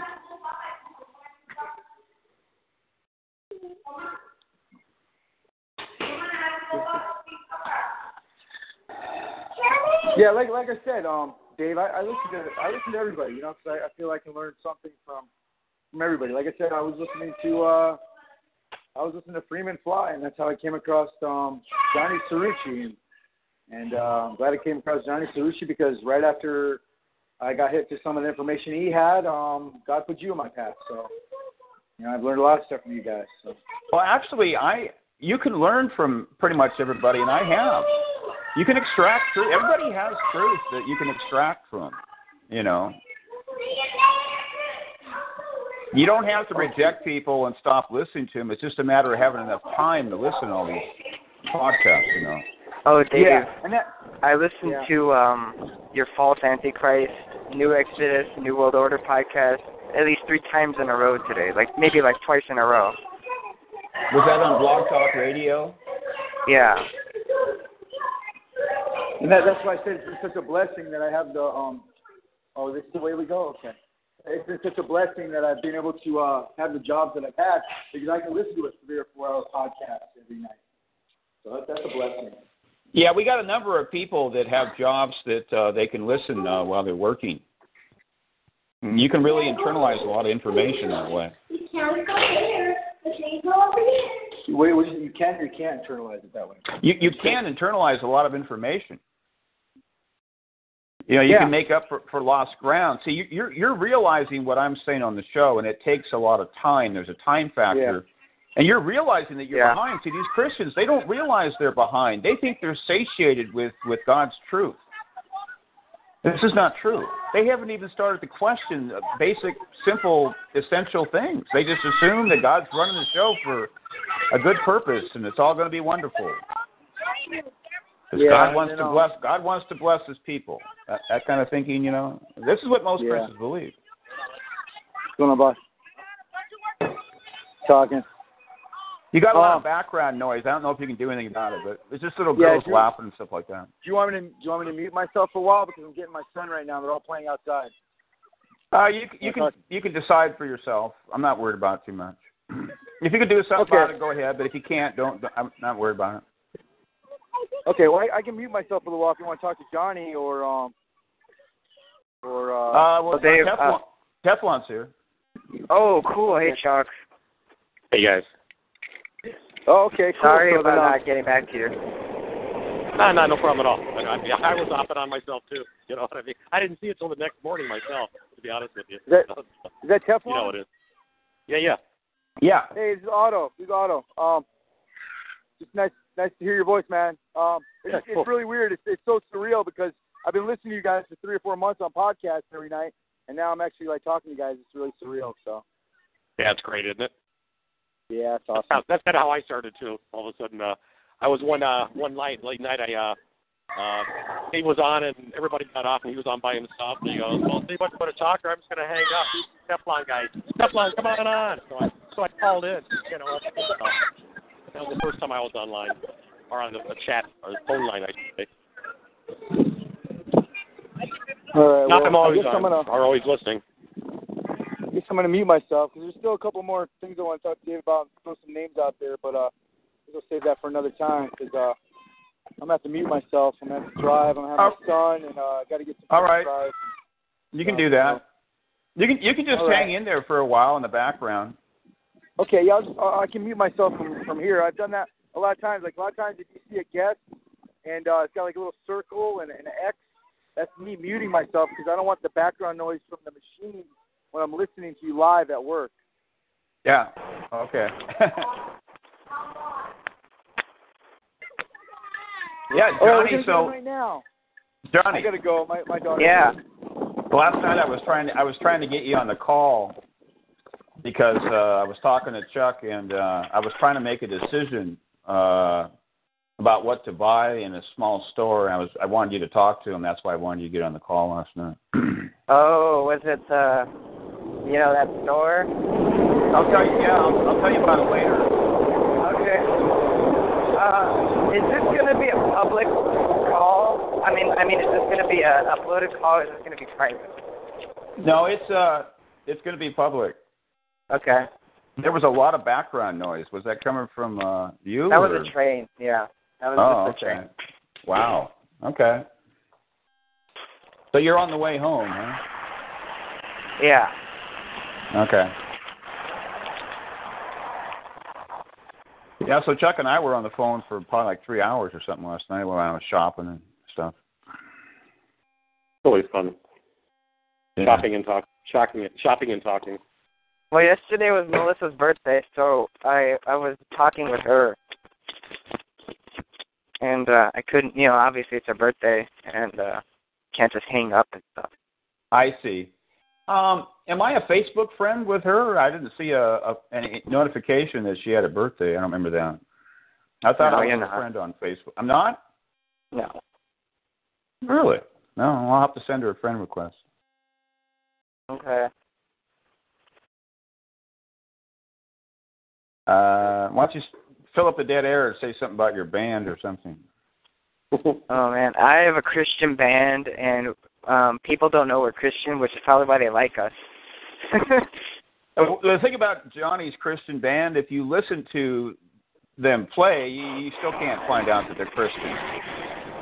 Because it sounds like rock music, you know, but but all of us in the band are, are Christian, but, um, you know, I'm the only one that, well, Melissa knows about Dave, and our lead singer, she doesn't know anything about all of this stuff.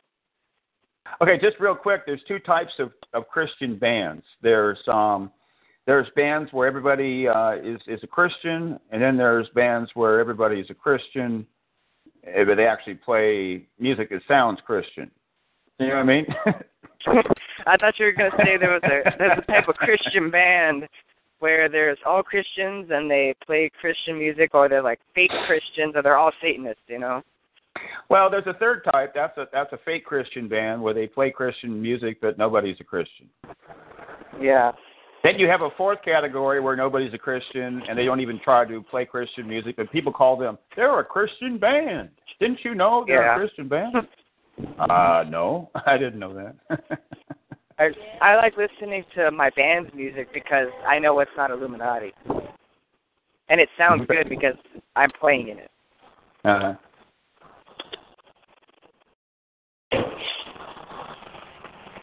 And so I always want to, you know, you got to give glory to God in everything you do. So that's that's what I do that for. And then I can go up there, like after the show, we have like a merch stand, so I can sell like Orgone and T-shirts that I make.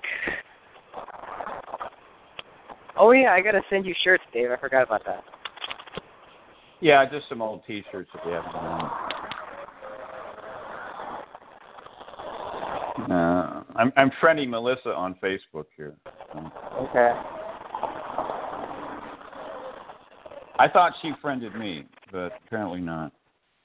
Oh. Yeah, the band, the band is called Emanate, and that's supposed to be uh, biblical, because I know you talk about emanation, but we actually don't right. have an uh, we don't have a real uh, reason. Like, I, if someone were to ask me what gave you the inspiration, I would just say the Bible. But I mean, it's like there's a whole different type of uh, there's different definitions of emanation.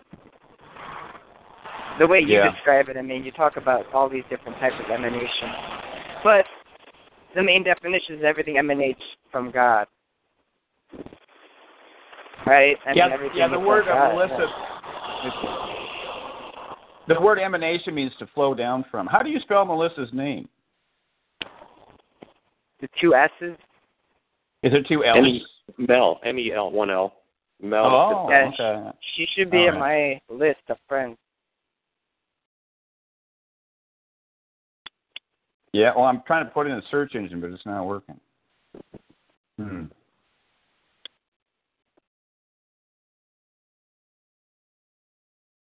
This is the problem, Chuck, when you uh, get into all the esoteric stuff in the background. You get on a live show and you're like, uh, well, I can't talk about any of this, so I'm not sure what I'm going to talk about. So I'm so dumbfounded I don't have anything to say.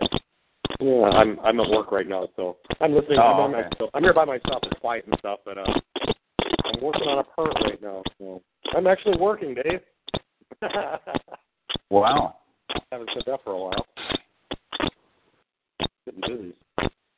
Well, according to some people, I'm never working. So uh, I work twenty-four hours a day. I'm always working. That's just my nature.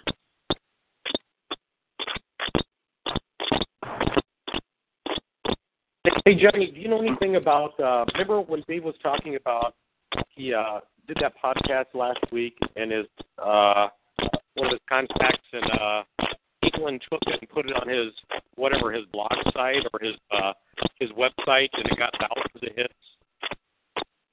Do you remember that? Hey, somebody's got a lot of background noise. It's real bad. Yeah, so it might be you, Johnny.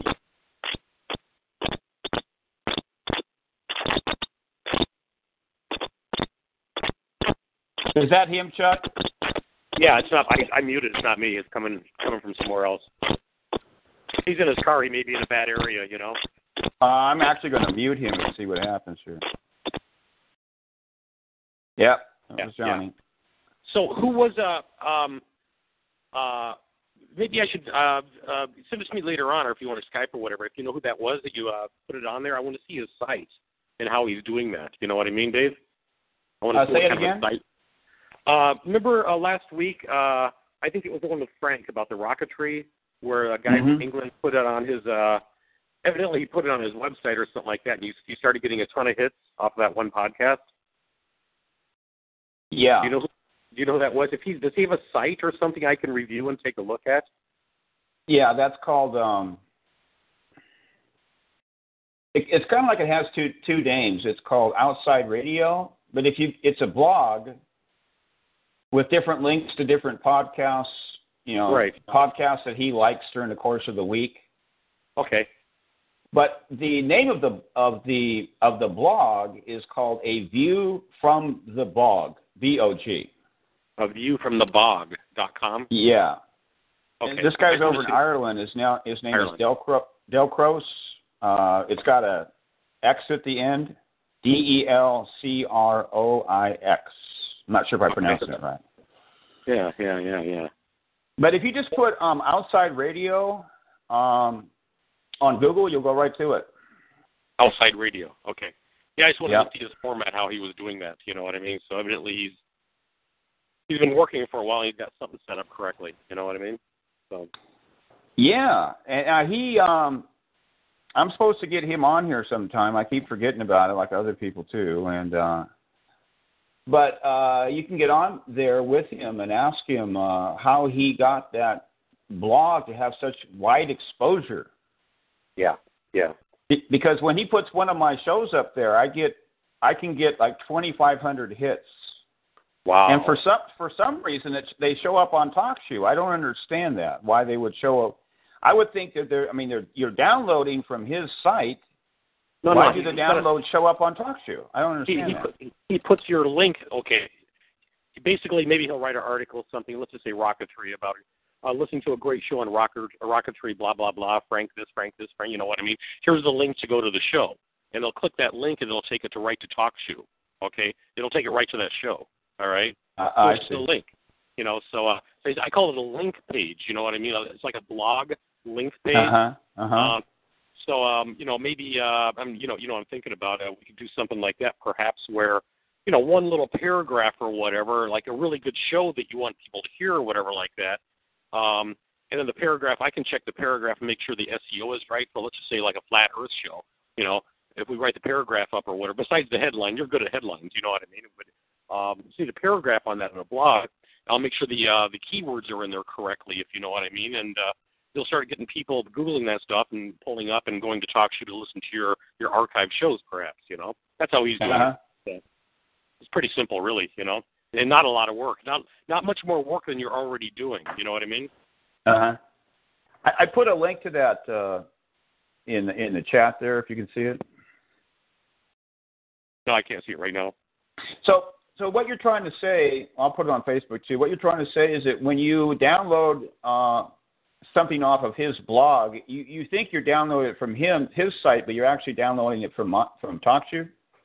Yeah, yeah, okay, you're familiar with Drudge Report, right? You know what I mean? Mm-hmm, mm-hmm. Okay, so all, all the Drudge Report is a link site. That's all right, it is. Right, right, right. Okay, yeah. So he basically put a headline on there, you know what I mean, blah, you know, blah, blah, blah, blah, and you click on it and you go to that person's website.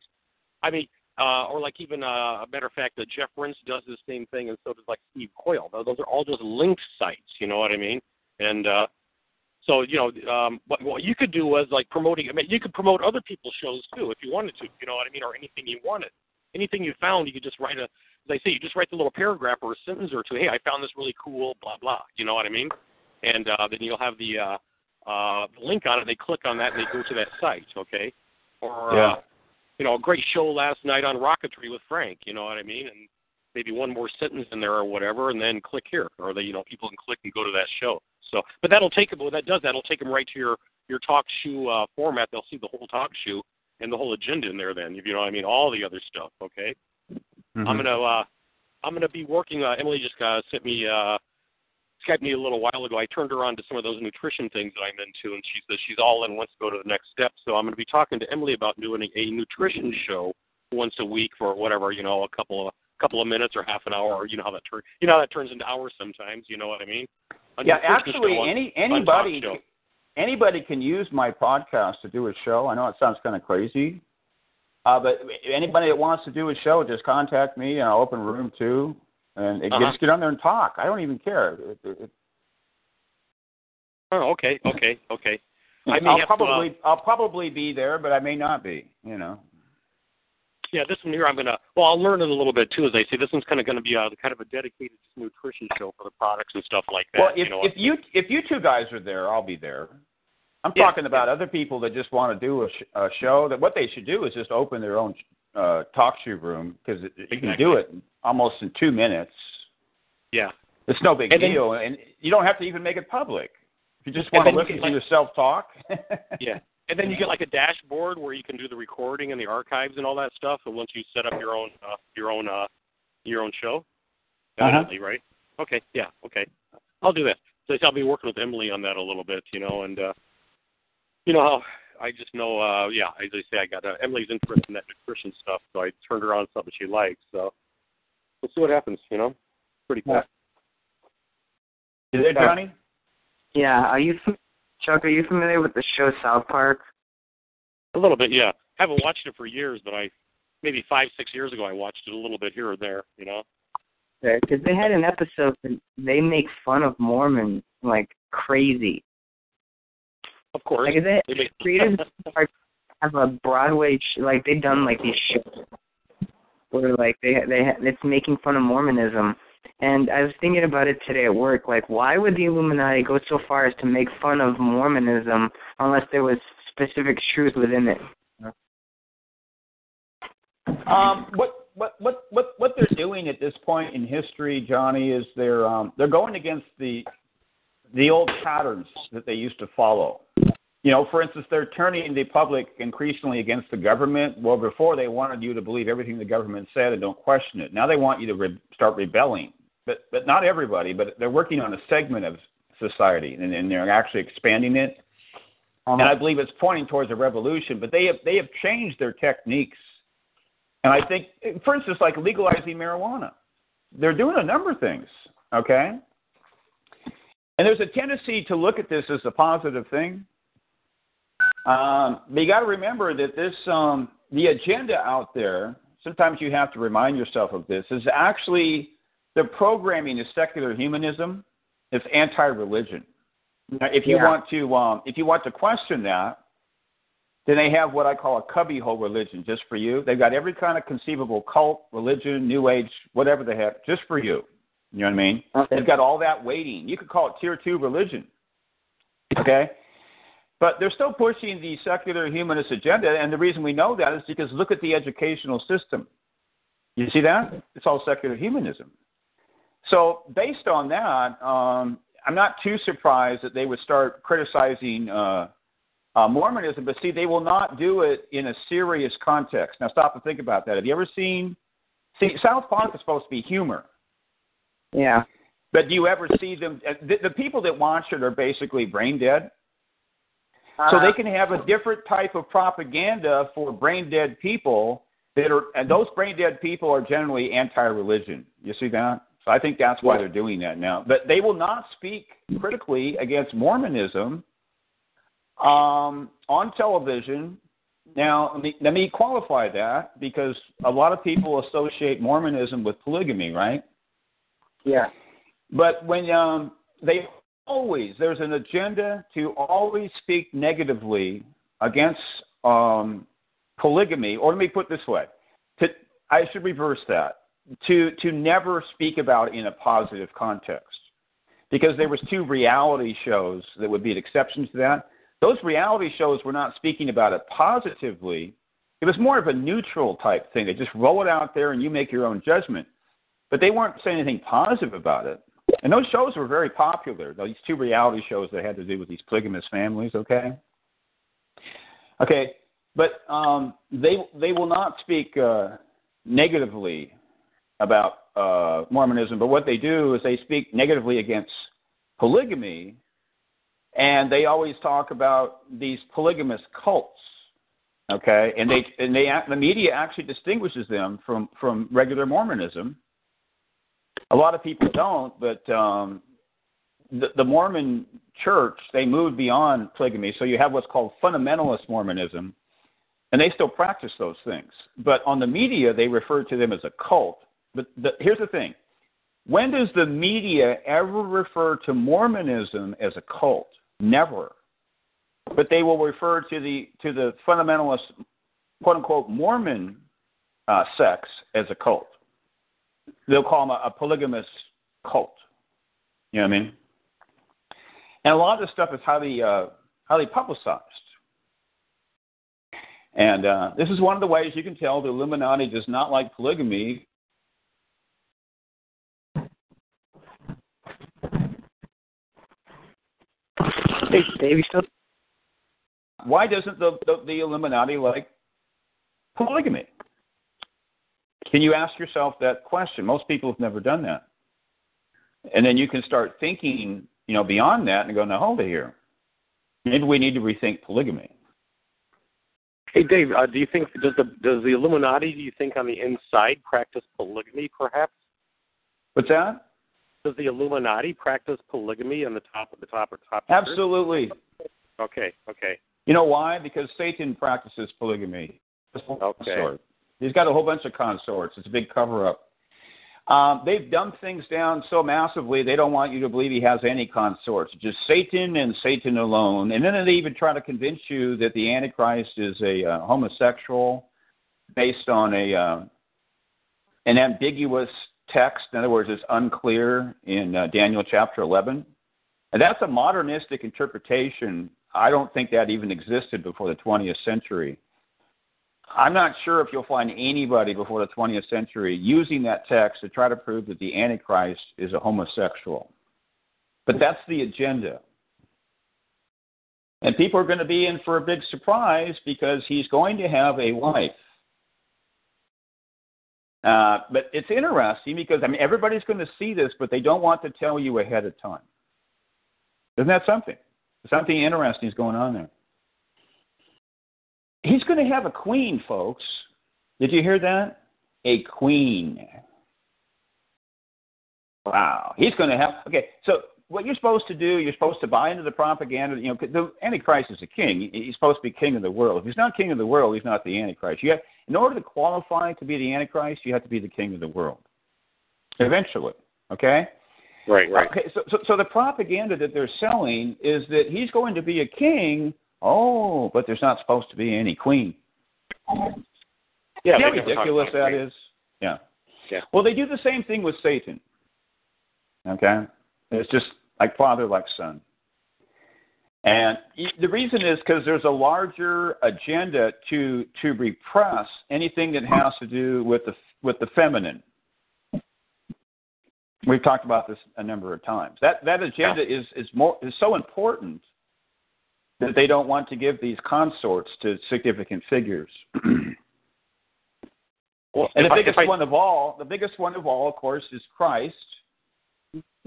I've said on this show, you cannot use the Bible to prove that Jesus had a wife or didn't have his wife, but Christians are absolutely adamant that he did not have a wife because they've been programmed uh, by the medieval Roman Catholic Church. They will not admit this. They've never really thought about this. It has to do with the exaltation of virginity and chastity and all these things. We got these from the church fathers. This is not the ancient Hebrew belief. They didn't have any of these beliefs at all. And this is actually uh, prophesied there in uh, First Timothy um, four, verses one through two, where it's talking about a false religion that is um, exalts virginity in such a way that it says they will forbid marriage. And the Bible is presenting this as a false doctrine. And it's a very important false doctrine because it only gives you two identifiers of this false religion. You know what the false religion is? Christianity. Uh, so now if you don't believe that, here's the absurdity that you have to hold to. You have to say that, oh, now remember that Christians believe that Jesus was here two thousand years ago. I mean, how many Christians don't believe that? Almost all Christians believe that, right? Right, right. Okay. Right. I mean, they don't they don't question the chronology. They don't, they don't do that, okay? They believe what they're told. Okay, so you have to – here's what you have to do. You have to hold to the absurd view that um, that you know the Roman Catholic Church was dominating things for either twelve to fourteen hundred years, depending on your version of, of history. Oh, but but that was not Christianity. Okay, so where was Christianity? Because they're going to say, well, well, Roman Catholicism is not Christianity. Okay, so where was Christianity? You know what I mean? They can't even answer the question. Because you're going to have to start talking about, um, you know, the Waldenses and the Albigenses and the Cathars and the Bogomils and things like that. And they don't even, they're not even familiar with that. They don't, they don't even have a clue. You know, okay, if those aren't the Christians, where, who are the Christians? And they probably say, well, I, I don't know. So you're going to, you're going to run into uh, all kinds of problems if you're trying to take an absolute position that um, that you know that Roman Catholicism was not Christianity at all. You know what I mean? So this is why I use different terms like you know Constantinian Christianity. You know, it's, it's Christianity in a qualified sense. It's not biblical Christianity, but this is what Christians believe. You know. So I actually I think it's better to go with the model that that is Christianity, because otherwise, where was Christianity for? for that long, you know? And then, like I said before, you got, you know, the Protestants came along and they and they couldn't even, they didn't know how to get saved because they still believed in infant baptism. You don't get saved by sprinkling water on a child. So that, that was not true Christianity. It was not biblical Christianity. So when does the biblical Christianity show up? After fifteen hundred years. A good question. Some people will say the Anabaptists. And uh, there's a lot of good things about the Anabaptists, you know, during the period of the Protestant Reformation. But those those movements were clearly infiltrated by what we would call a cult leader, and they were they were being led towards a bad end. There was a lot of there was a lot of sincere people. Uh, there was different Anabaptist sects. There was a lot of sincere people that were probably more spiritual than what we call the Protestants. But their leaders were from the Illuminati as usual. It's very, very easy to slip leaders in there and move them to the top, just like it's easy to, um, you know, to incite a crowd with one, two, three, four, five skilled people. This has been proven over and over again. It's easy to influence people who are unsuspecting and ignorant. You see that? So that's what they did because they could. And I believe that they, I believe they gave uh, Luther. His right-hand man, you know, Melanchthon, they slipped him in there. And that's why he changed Lutheran uh, doctrine. As soon as Luther died, he got right in there and started changing things. Go ahead. Who was that? Who was that? His right-hand man? His name is Melanchthon. They just give him one name. Hey, Dave, I, I don't mean to interrupt, but in, the sh- in one of the shows, I, I think it was the Exodus show, he said that it would the Exodus would take place over a period of a few decades or something. Well, you're talking about going from point A to point B. There's different stages of the Exodus, you know. Okay. I was just thinking back, you're talking about uh, Satan having having consorts or having a wife, a queen, or many wives, actually. And uh, I guess, like you said, he's going to be king of the world. So um, if you look, I'm just looking back at man-made uh, hierarchies. There's always a structure behind it.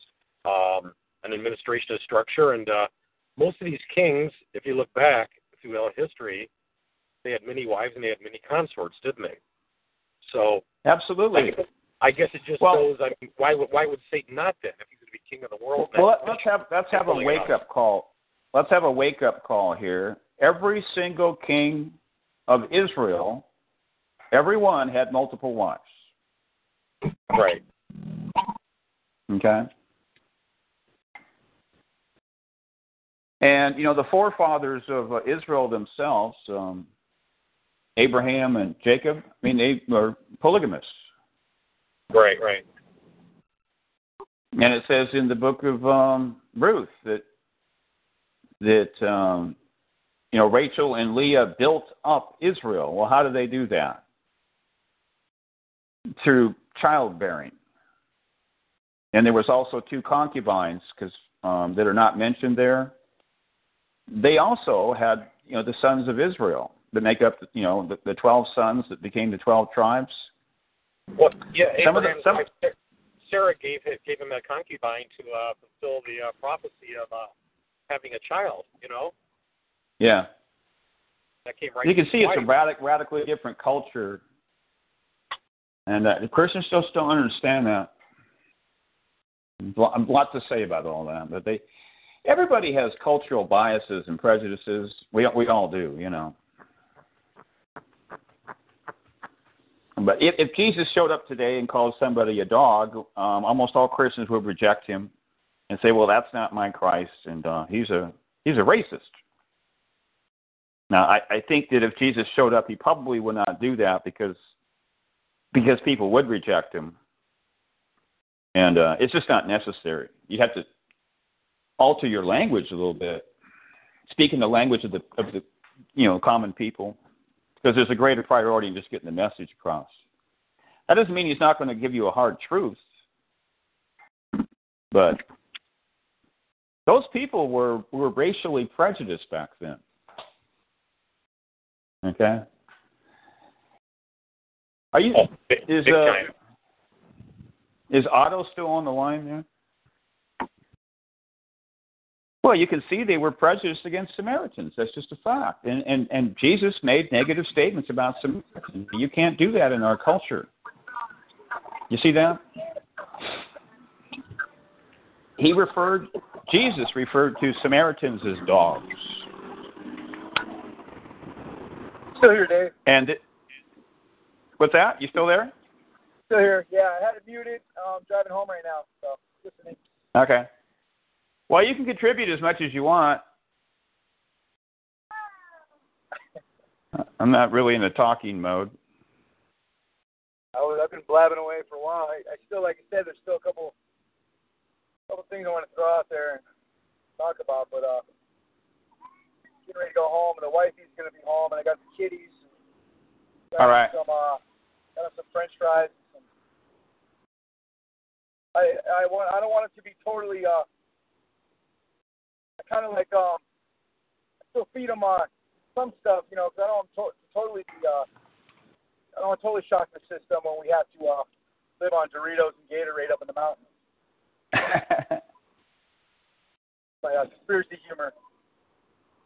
Uh, I, I should probably say something about intermarriage, okay? Yeah. I um that subject just barely came up, and uh, I didn't realize that there's uh there's some uh, strong Christian views on that too. And well, I'm glad you brought it up because you know you're married to a, a black uh, Afro-American woman, yep. And there's discussions about the past, but I just want people to know that I I agree with Christians that you can marry uh, someone of any race right now, but yeah, I, for I actually, I actually Go ahead, sorry. But for a completely different reason than um, the people like in the Christian identity movement. Yeah, I, I didn't. I never realized Christian identity. Like um, even um, who's the big one? He wrote uh, um, Vatican Assassins. I like some of his work. Vatican Assassins. Um, his name. He's got. He's got. He likes to use two first names. Um, gosh, what's his name? He wrote Vatican Assassins. He, uh, I didn't realize um, how strongly how strongly he felt about um, the white man sticking with the white man and the black man sticking with the black man. Yeah. But uh, I actually believe that um, God is allowing it because I've noticed that, uh, especially like even the, the town I live in, it's all over the place. You, I, you see, um, there's like a whole generation of uh, kids that. Uh, You know, they've either got a black mom and a, and a, and a, and a white dad, or a, or a white mom and a black dad, and uh, it's it's, it's it, like even all my uh, that's what like uh, my oldest, my nineteen year old and my thirteen year old, they've got friends that you know what I mean they're they're they've got uh, you know or Spanish and black, or everybody's all all mixed up here in uh up in here in uh, this small town in Connecticut that I live in. Yeah, you're talking about Eric Von. Uh... Von Phelps. Eric John Phelps. Eric John Phelps, yeah. He's got to have John three Phelps, names. I'm you know, sorry. I guess, he's, uh, I guess he's real important because he goes by Eric John okay. Phelps. Here's here's one thing that we need to acknowledge that people in Christian identity do not acknowledge. Okay? You ready? Yeah. They claim that you're not supposed to marry outside of your race. And it's virtually impossible to know, uh, you know, what, what bloodline you are in specifically. That's true. You, you've spoken on that many podcasts ago. You've spoken on that. Now, you don't even know who the if you, real Jews are. You can't chase the real Jews because all information has been destroyed, right? Yeah. Well, see, let's go back to the days of Ezra and Nehemiah. You may I remember now that they they had to give their wives up. I mean, this is amazing. They had to give their wives up and the children because they married they married outside of Israel. Okay, are you familiar with that? They they they married non-Israelite women. Yeah. Okay. But see, back then, they actually knew who was who. Okay, here's a question. When you see somebody that has Middle Eastern fe- features, can you infallibly determine whether they're an Edomite, descended from Esau, or whether they're descended from Abraham? Who's going to who's going to be able to do that? Nobody. I mean, right now, Palestinians and uh, Israelis look exactly alike. Okay. So I gotta, I gotta, I gotta go for a minute, okay? Yeah, go ahead. You got a lot of background noise anyway. Yeah, sorry I mean, about they, that. I gotta, I'm gonna mute myself. Okay. Okay. But I mean, see, now, in Christian, the same father, if you think about it, right? Yeah, in Christian identity, well, yeah, if you go back far enough, you got the same father. But in Christian identity, there's no intermarriage. Period. It's an absolute position. Uh, you can easily uh, circumvent that by proving that that can't hold up across the board because you don't have uh, absolute certainty about some races. Now, if you have some with, um, you know, strongly African features or Asian features, then according to um, their position, you say, we can't marry these people, okay? But what if you don't? You see? Now, see, you got the line of Cain. Okay? And uh, what does the line of Cain look like? Because they're descended from Adam. So is it permissible to marry a Cainite? What, what does a Cainite look like? You don't even know. But nobody knows. All these bloodlines have been mingled. You see that? And the reason is, is because we're in the diaspora. You see, these anti-intermarriage laws, they don't work in the diaspora. They don't work. You see that? Now, you can make the case that you can't marry an Asian woman or a black woman, okay, but, but that they always hold to an absolute position. You see? So the whole thing collapses under examination. You see that? And uh, they don't talk about this. They simplify everything, you know? I think they're, they're basing it on skin color, aren't they? Yep.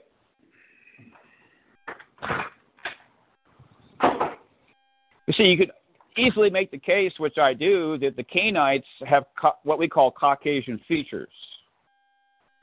Uh, but they don't advocate, advocate marrying Cainites, and they say some are Edomites, but how do you know who's who? Well, you don't. But see, they used to know, but we don't know. So they're trying to take these Old Testament laws and apply them today. You can see over and over and over, this does not work. It doesn't work. So, where in the Bible does it give us clarification about, um, you know, you can marry these people, but you can't marry Asians and blacks? You know where it does this in the Bible? It doesn't do this anywhere. You know what I mean? Um, let me just clarify for that. After the destruction of the temple, that, that much we know for sure. Because what people will do is they will appeal to um, the older anti-intermarriage laws and apply them to the church today, just like tithing or anything like that. But see, the Bible does not specifically speak about these things in the apostolic scriptures. They can't appeal to those. So if you believe we're under the New Testament or New Covenant, then there has to be clarification about these things. And, you know, you always got people who would try to use these passages from Paul. You know, there's no Jew, there's no Gentile. That's completely absurd. There's no male, no female. Can you please think for yourself? Are you trying to say there's no males or females anymore? See, Paul is just trying to teach something in a very narrow context, and Christians have taken that and just run with it. Because elsewhere, it is teaching that there's Jews and Gentiles. You know what I mean? And it's it's a difficult passage because it's not entirely clear what the heck he's talking about. You know? But they think that's their proof text to prove all kinds of things, and we're all equal in Christ and all that, blah, blah, blah. Well, yeah, yeah, yeah. I, uh... Subject of Lilith. Listening to this podcast sounds to you like, well, Otto is listening to Out of Darkness Into the Light, and now he believes in Lilith. But hold it now. Lilith is not in the Bible. Okay. You cannot use the Bible to, to prove that that Lilith was not a wife of Adam. You you can't do that. Okay? Now, here's the reason you can't, you can't do that. Okay? First of all, the word Lilith is in the Bible. I believe it's in um, Isaiah thirty-four, and people will say, well, it shouldn't be translated that, that way. Well, it's actually a Hebrew word that's corrupted into the word, you know, Lilith. And back then, that was a name that people were aware of, you know, a long time ago. You know what I mean? Mm-hmm. You can't infallibly prove that it shouldn't be translated as Lilith. Sometimes it is, sometimes it isn't. So how do we know? Well, we don't know. You can't prove anything there because we don't have an authority, okay? In yeah, other words, yeah. You're trying to infallibly prove that this translation committee is right, but this one is not. You, you can't do that, okay? So what it goes back to is um, is this little story which Christians typically ignore, where it appears in kind of a dumbed-down way that God's trying to find a wife for Adam. Now, hold it here now. Do you think that God is engaged on a fool's errand? And this is the problem. They got in there.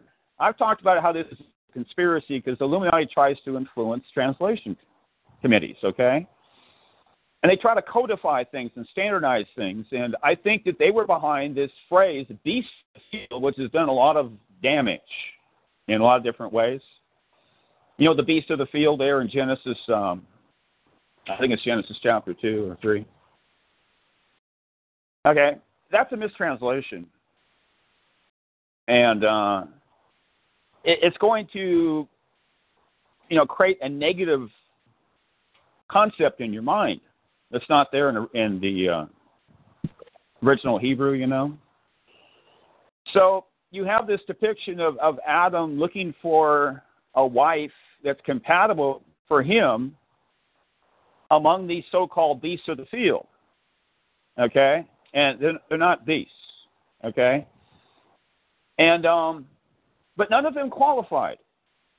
Okay, what are so they? what you have, what what you have.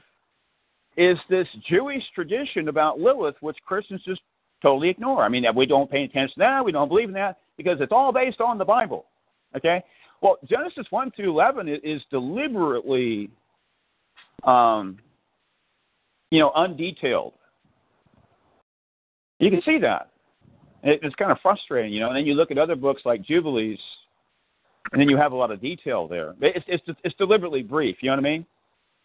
Okay, now here's my point. Okay. You can't you can't use your Bible to infallibly prove that one of these um, these beings, which had to be very similar to Adam, otherwise why would be God be doing this kind of thing? Okay? Right, right, right, you can, right. You cannot use your Bible to infallibly prove that one of these one of these um, potential mates was not Lilith. You see that? How are you going to use your Bible to infallibly prove that one of these potential mates was not Lilith? And what I'm saying is the Bible's just giving you a brief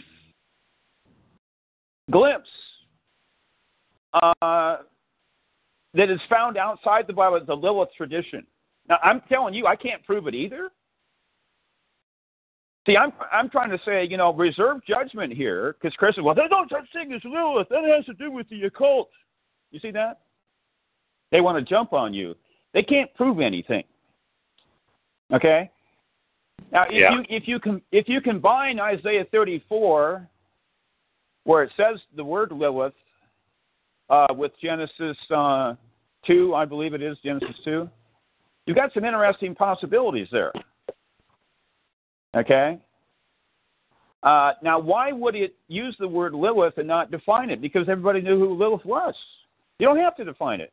And the Bible is doing this over and over again, by the way.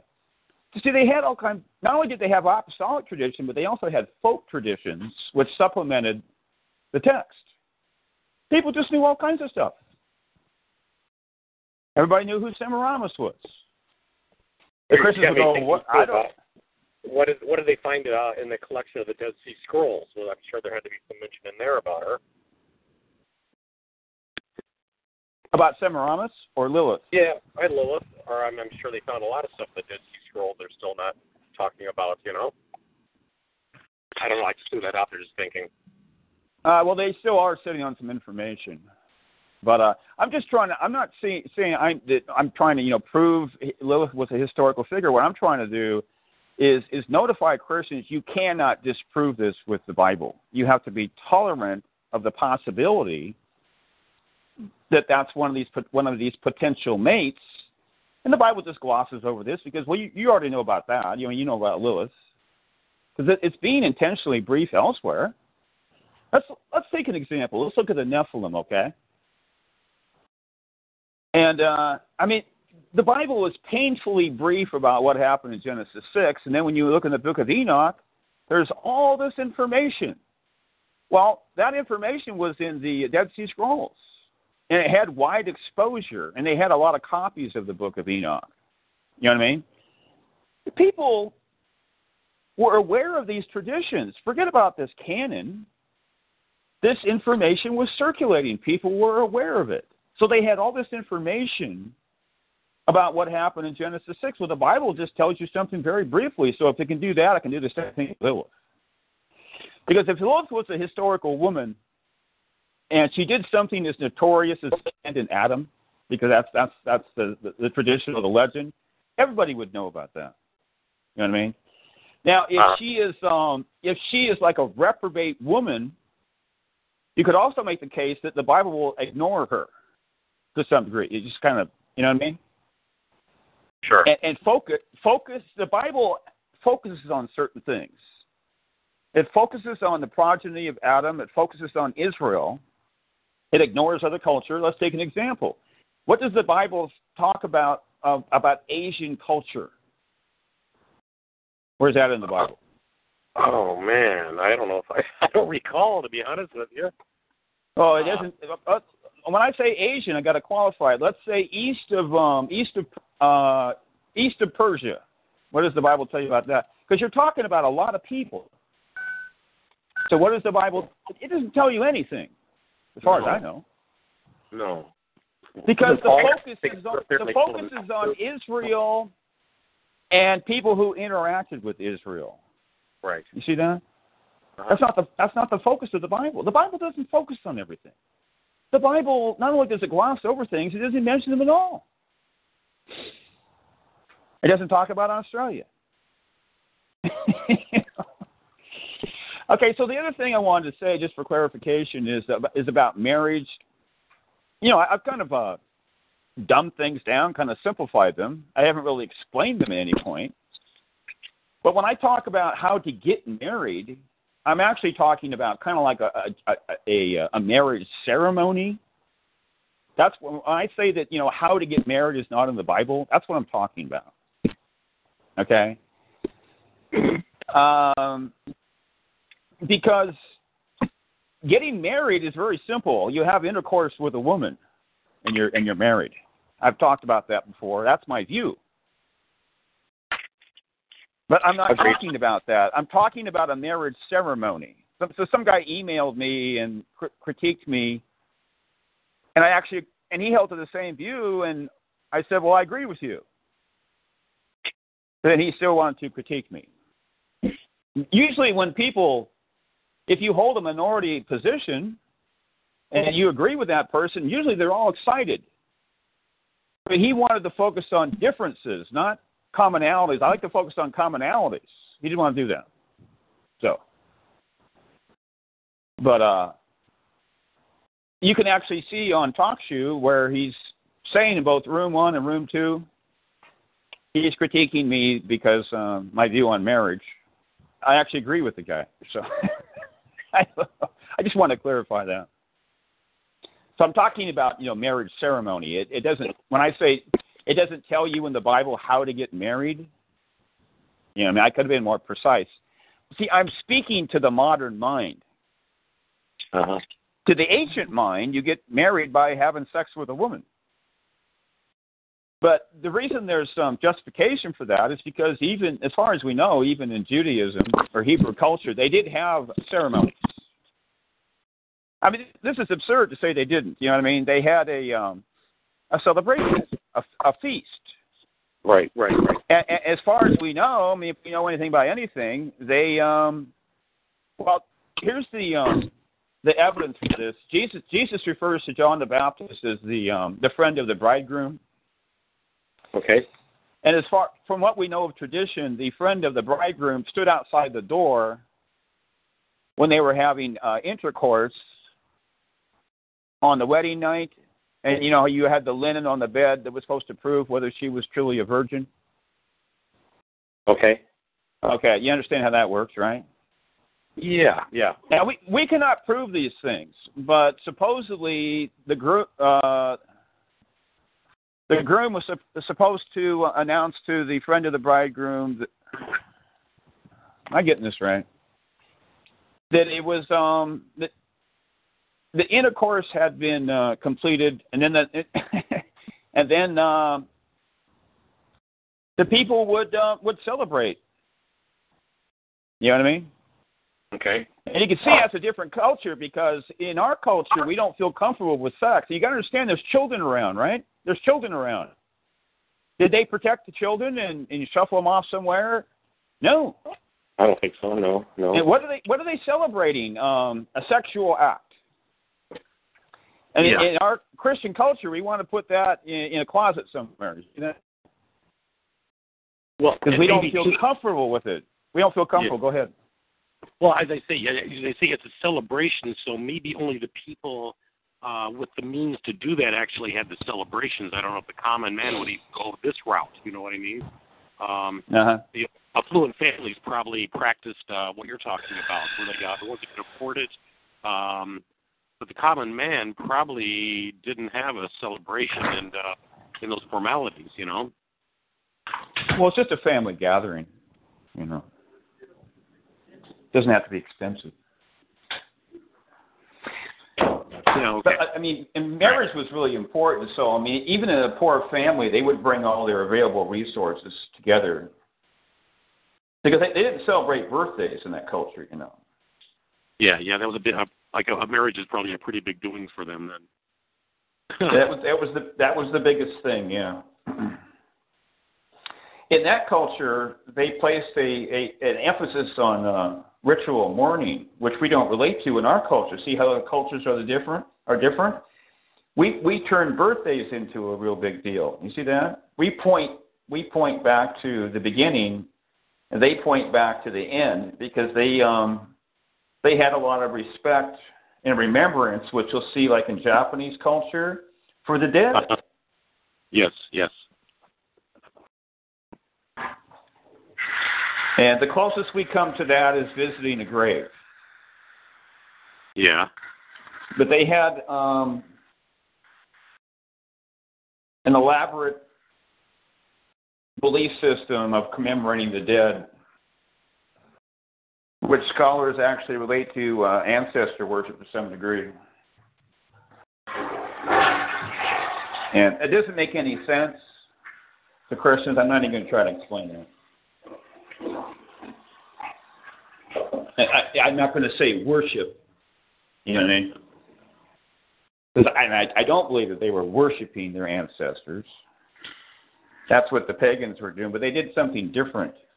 Or, Respect the real. Uh, no, they did something similar okay. that we can't relate to in our culture. We have a different belief system.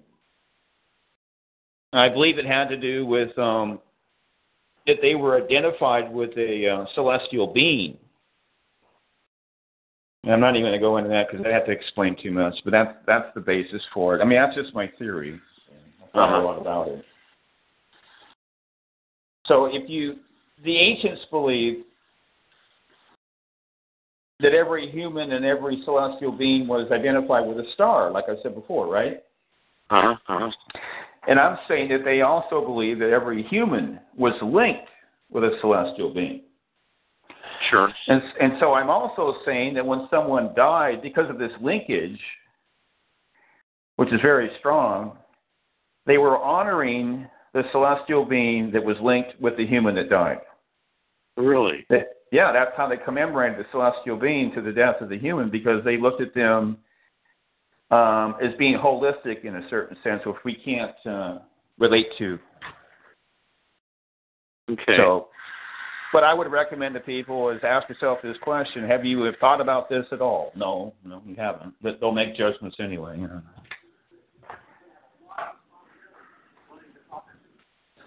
Christians are very quick at making judgments. You ever notice that? Snap judgments. Yeah. Yes, yes. But you can easily expose that they're very unlettered people. Uh, they make a lot of assumptions right on down the line. Uh, Otto and I were talking about that earlier. Anyway, Emily called me, and I couldn't say anything to her because I'm on this call here. Is she in the chat room? Uh, let me look. I just got home here, so let me pull it up.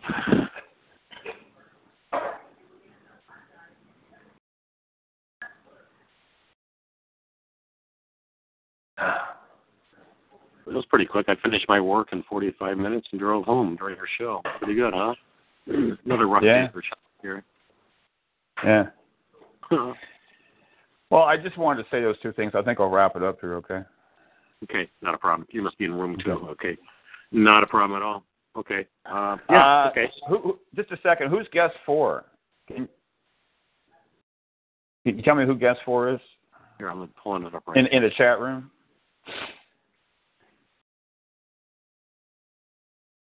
What do I do here? He's calling himself C. I need more information than that. C. Oh, Dave Coleman. Oh, okay. Oh, Dave. Oh, okay. He says uh, it's Dave C, and I thought he meant it's Dave. Forget it.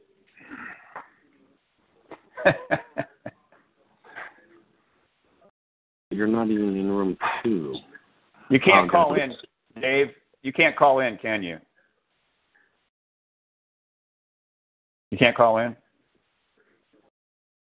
you want to call in, I'll keep talking.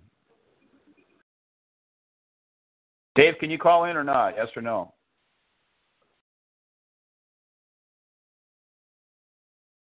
Oh, okay. He needs some Skype credits. All right, I'm going to shut down. All right, man. This is the Madcap Laughs room. So, all right, catch uh, you guys later. Yeah, he's got to go to bed. Okay, catch you later. Thanks for listening, everybody. Okay, bye. Bye. Hello, it is Ryan, and I was on a flight the other day playing one of my favorite social spin slot games on Chumba Casino dot com. I looked over at the person sitting next to me, and you know what they were doing? They were also playing Chumba Casino. Coincidence? I think not. Everybody's loving having fun with it. Chumba Casino is home to hundreds of casino-style games that you can play for free anytime, anywhere, even at thirty thousand feet. So sign up now at Chumba Casino dot com to claim your free welcome bonus. That's Chumba Casino dot com and live the Chumba life. No purchase necessary. V G W. Void where prohibited by law. See terms and conditions. eighteen plus.